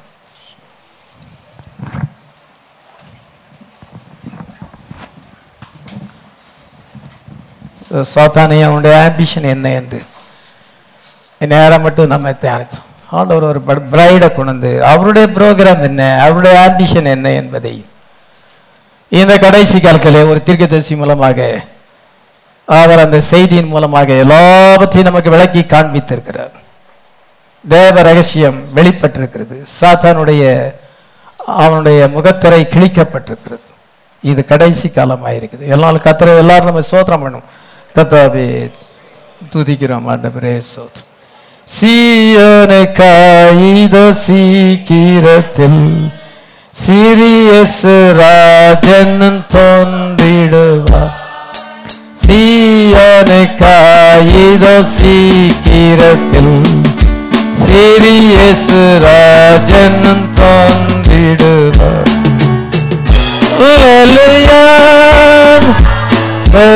Oh, பரிப்போ ஆனந்த நாடகம் நெருங்கிடுதே. அல்லேலூயா ஆத்தரிப்போ ஆனந்த நாடகம் நெருங்கிடுதே. அவரை சந்திக்க ராயத்தனாய் அவரை சந்திப்போம். தேவ தேவன்மை பாடி போற்றிடுவோம் சுவிந்தாமத்திதா அவரோ சபம் நீங்கவே விடுதலையும் அடைந்தும் என்றென்று எங்களை நேசிக்கிற பல்லவ பிதாவே இந்த அருமையான நாளிலே இவ்வளவு நேரம் உடைய வார்த்தையை தியானித்து சாட்டன் அவன் யார் அவனுடைய ஆம்பிஷன் என்ன? அந்த ஏசாயா திகுதேசி சொன்ன காரியங்களை நாங்கள் தியானித்தோம். அவன் ஒரு மணவாட்டியின் மேல் வந்து உட்கார வேண்டும் என்று நினைக்கிறான். ஆனால் second Eve will not be deceived நாங்கள் தேவனை புகழுகிறோம். நீர் எங்களுக்கு பாராட்டின கிருபைகளை நினைத்து பார்த்து நாங்கள் உமக்கு சோத்திரம் செலுத்துகிறோம் சாத்தானுடைய ஆம்பிஷன் எல்லாமே ஒரு நாளிலே எல்லாம் அழிஞ்சு போகும். அதெல்லாம் தற்காலிகமானது.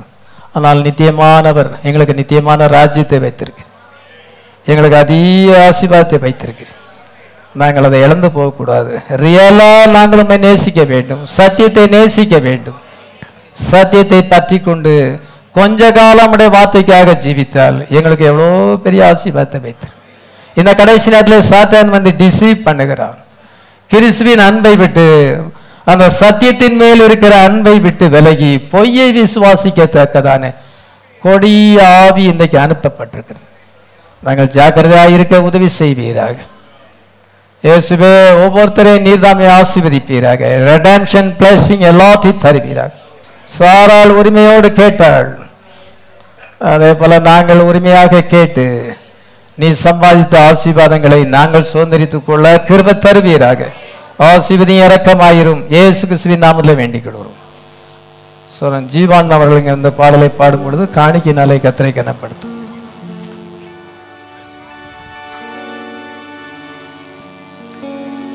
பாடல் நூற்றி முப்பத்தி ரெண்டு song number one thirty two கிறிஸ்துவுக்குள் வாழும் எனக்கு எப்பொழுதும் வெற்றி உண்டு. சரணங்கள் ஒன்று மூன்று நான்கு. வெற்றி வெற்றி வெற்றி வெற்றி அலலுயா அலலுயா அலலுயா அலலுயா கிறிஸ்துவுக்குள் வாழும் எனக்கு எப்போதும் வெற்றி உண்டு கிறிஸ்துவுக்குள் வாழும் எனக்கு எப்போதும் வெற்றி என்னென்ன துன்பம் வந்தாலும் நான் கலங்கிடவே மாட்டேன் என்னென்ன துன்பம் வந்தாலும் நான் கலங்கிடவே மாட்டேன் யார் என்ன சொன்னாலும் சொன்னாலும் நான் சோர்ந்து போக மாட்டேன். நான் சோர்ந்து போக மாட்டேன். கிறிஸ்துவுக்குள் வாழும் எனக்கு எப்போதும் வெற்றி உண்டு. கிறிஸ்துவுக்குள் வாழும் எனக்கு முழுவதும் வெற்றே உண்டு. சாத்தானின் அதிகாரம் எல்லாம் என்னே சர் பறித்து கொண்டார். சாத்தானின் அதிகாரம் எல்லாம் என்னே சர் பறித்து கொண்டார்.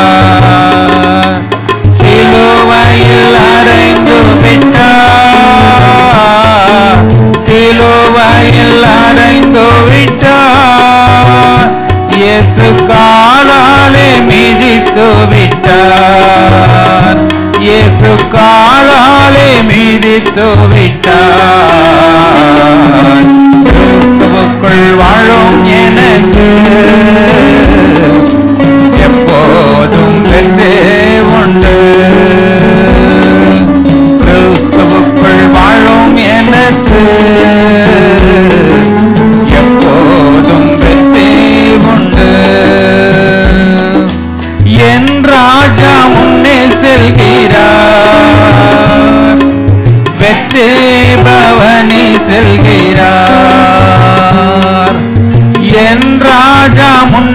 നൽകിരാ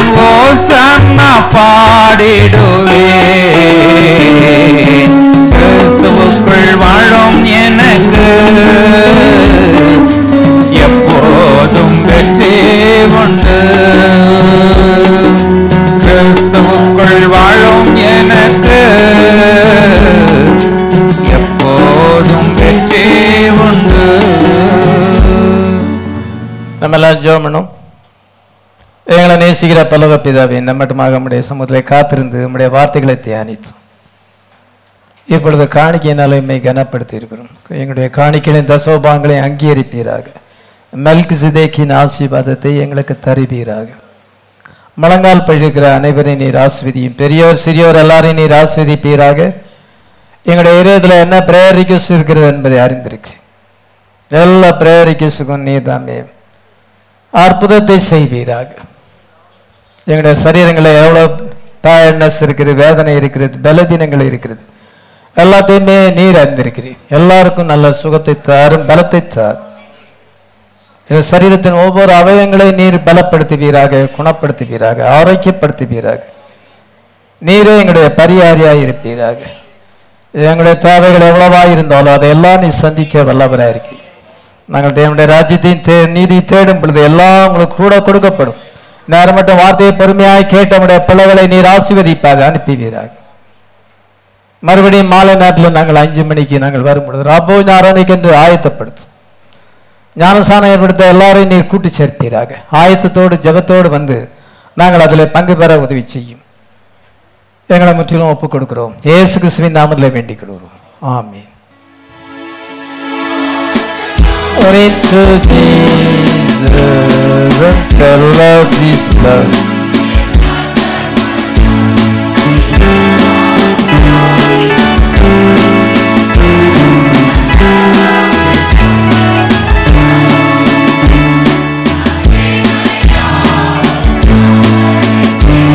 Il est seul sur le seul devant moi. என்றென்றும் அவருக்கே. கத்திரதாமே உங்கள் எல்லாரையும் ஆஸ்வதிப்பாராக. ஆமீன்.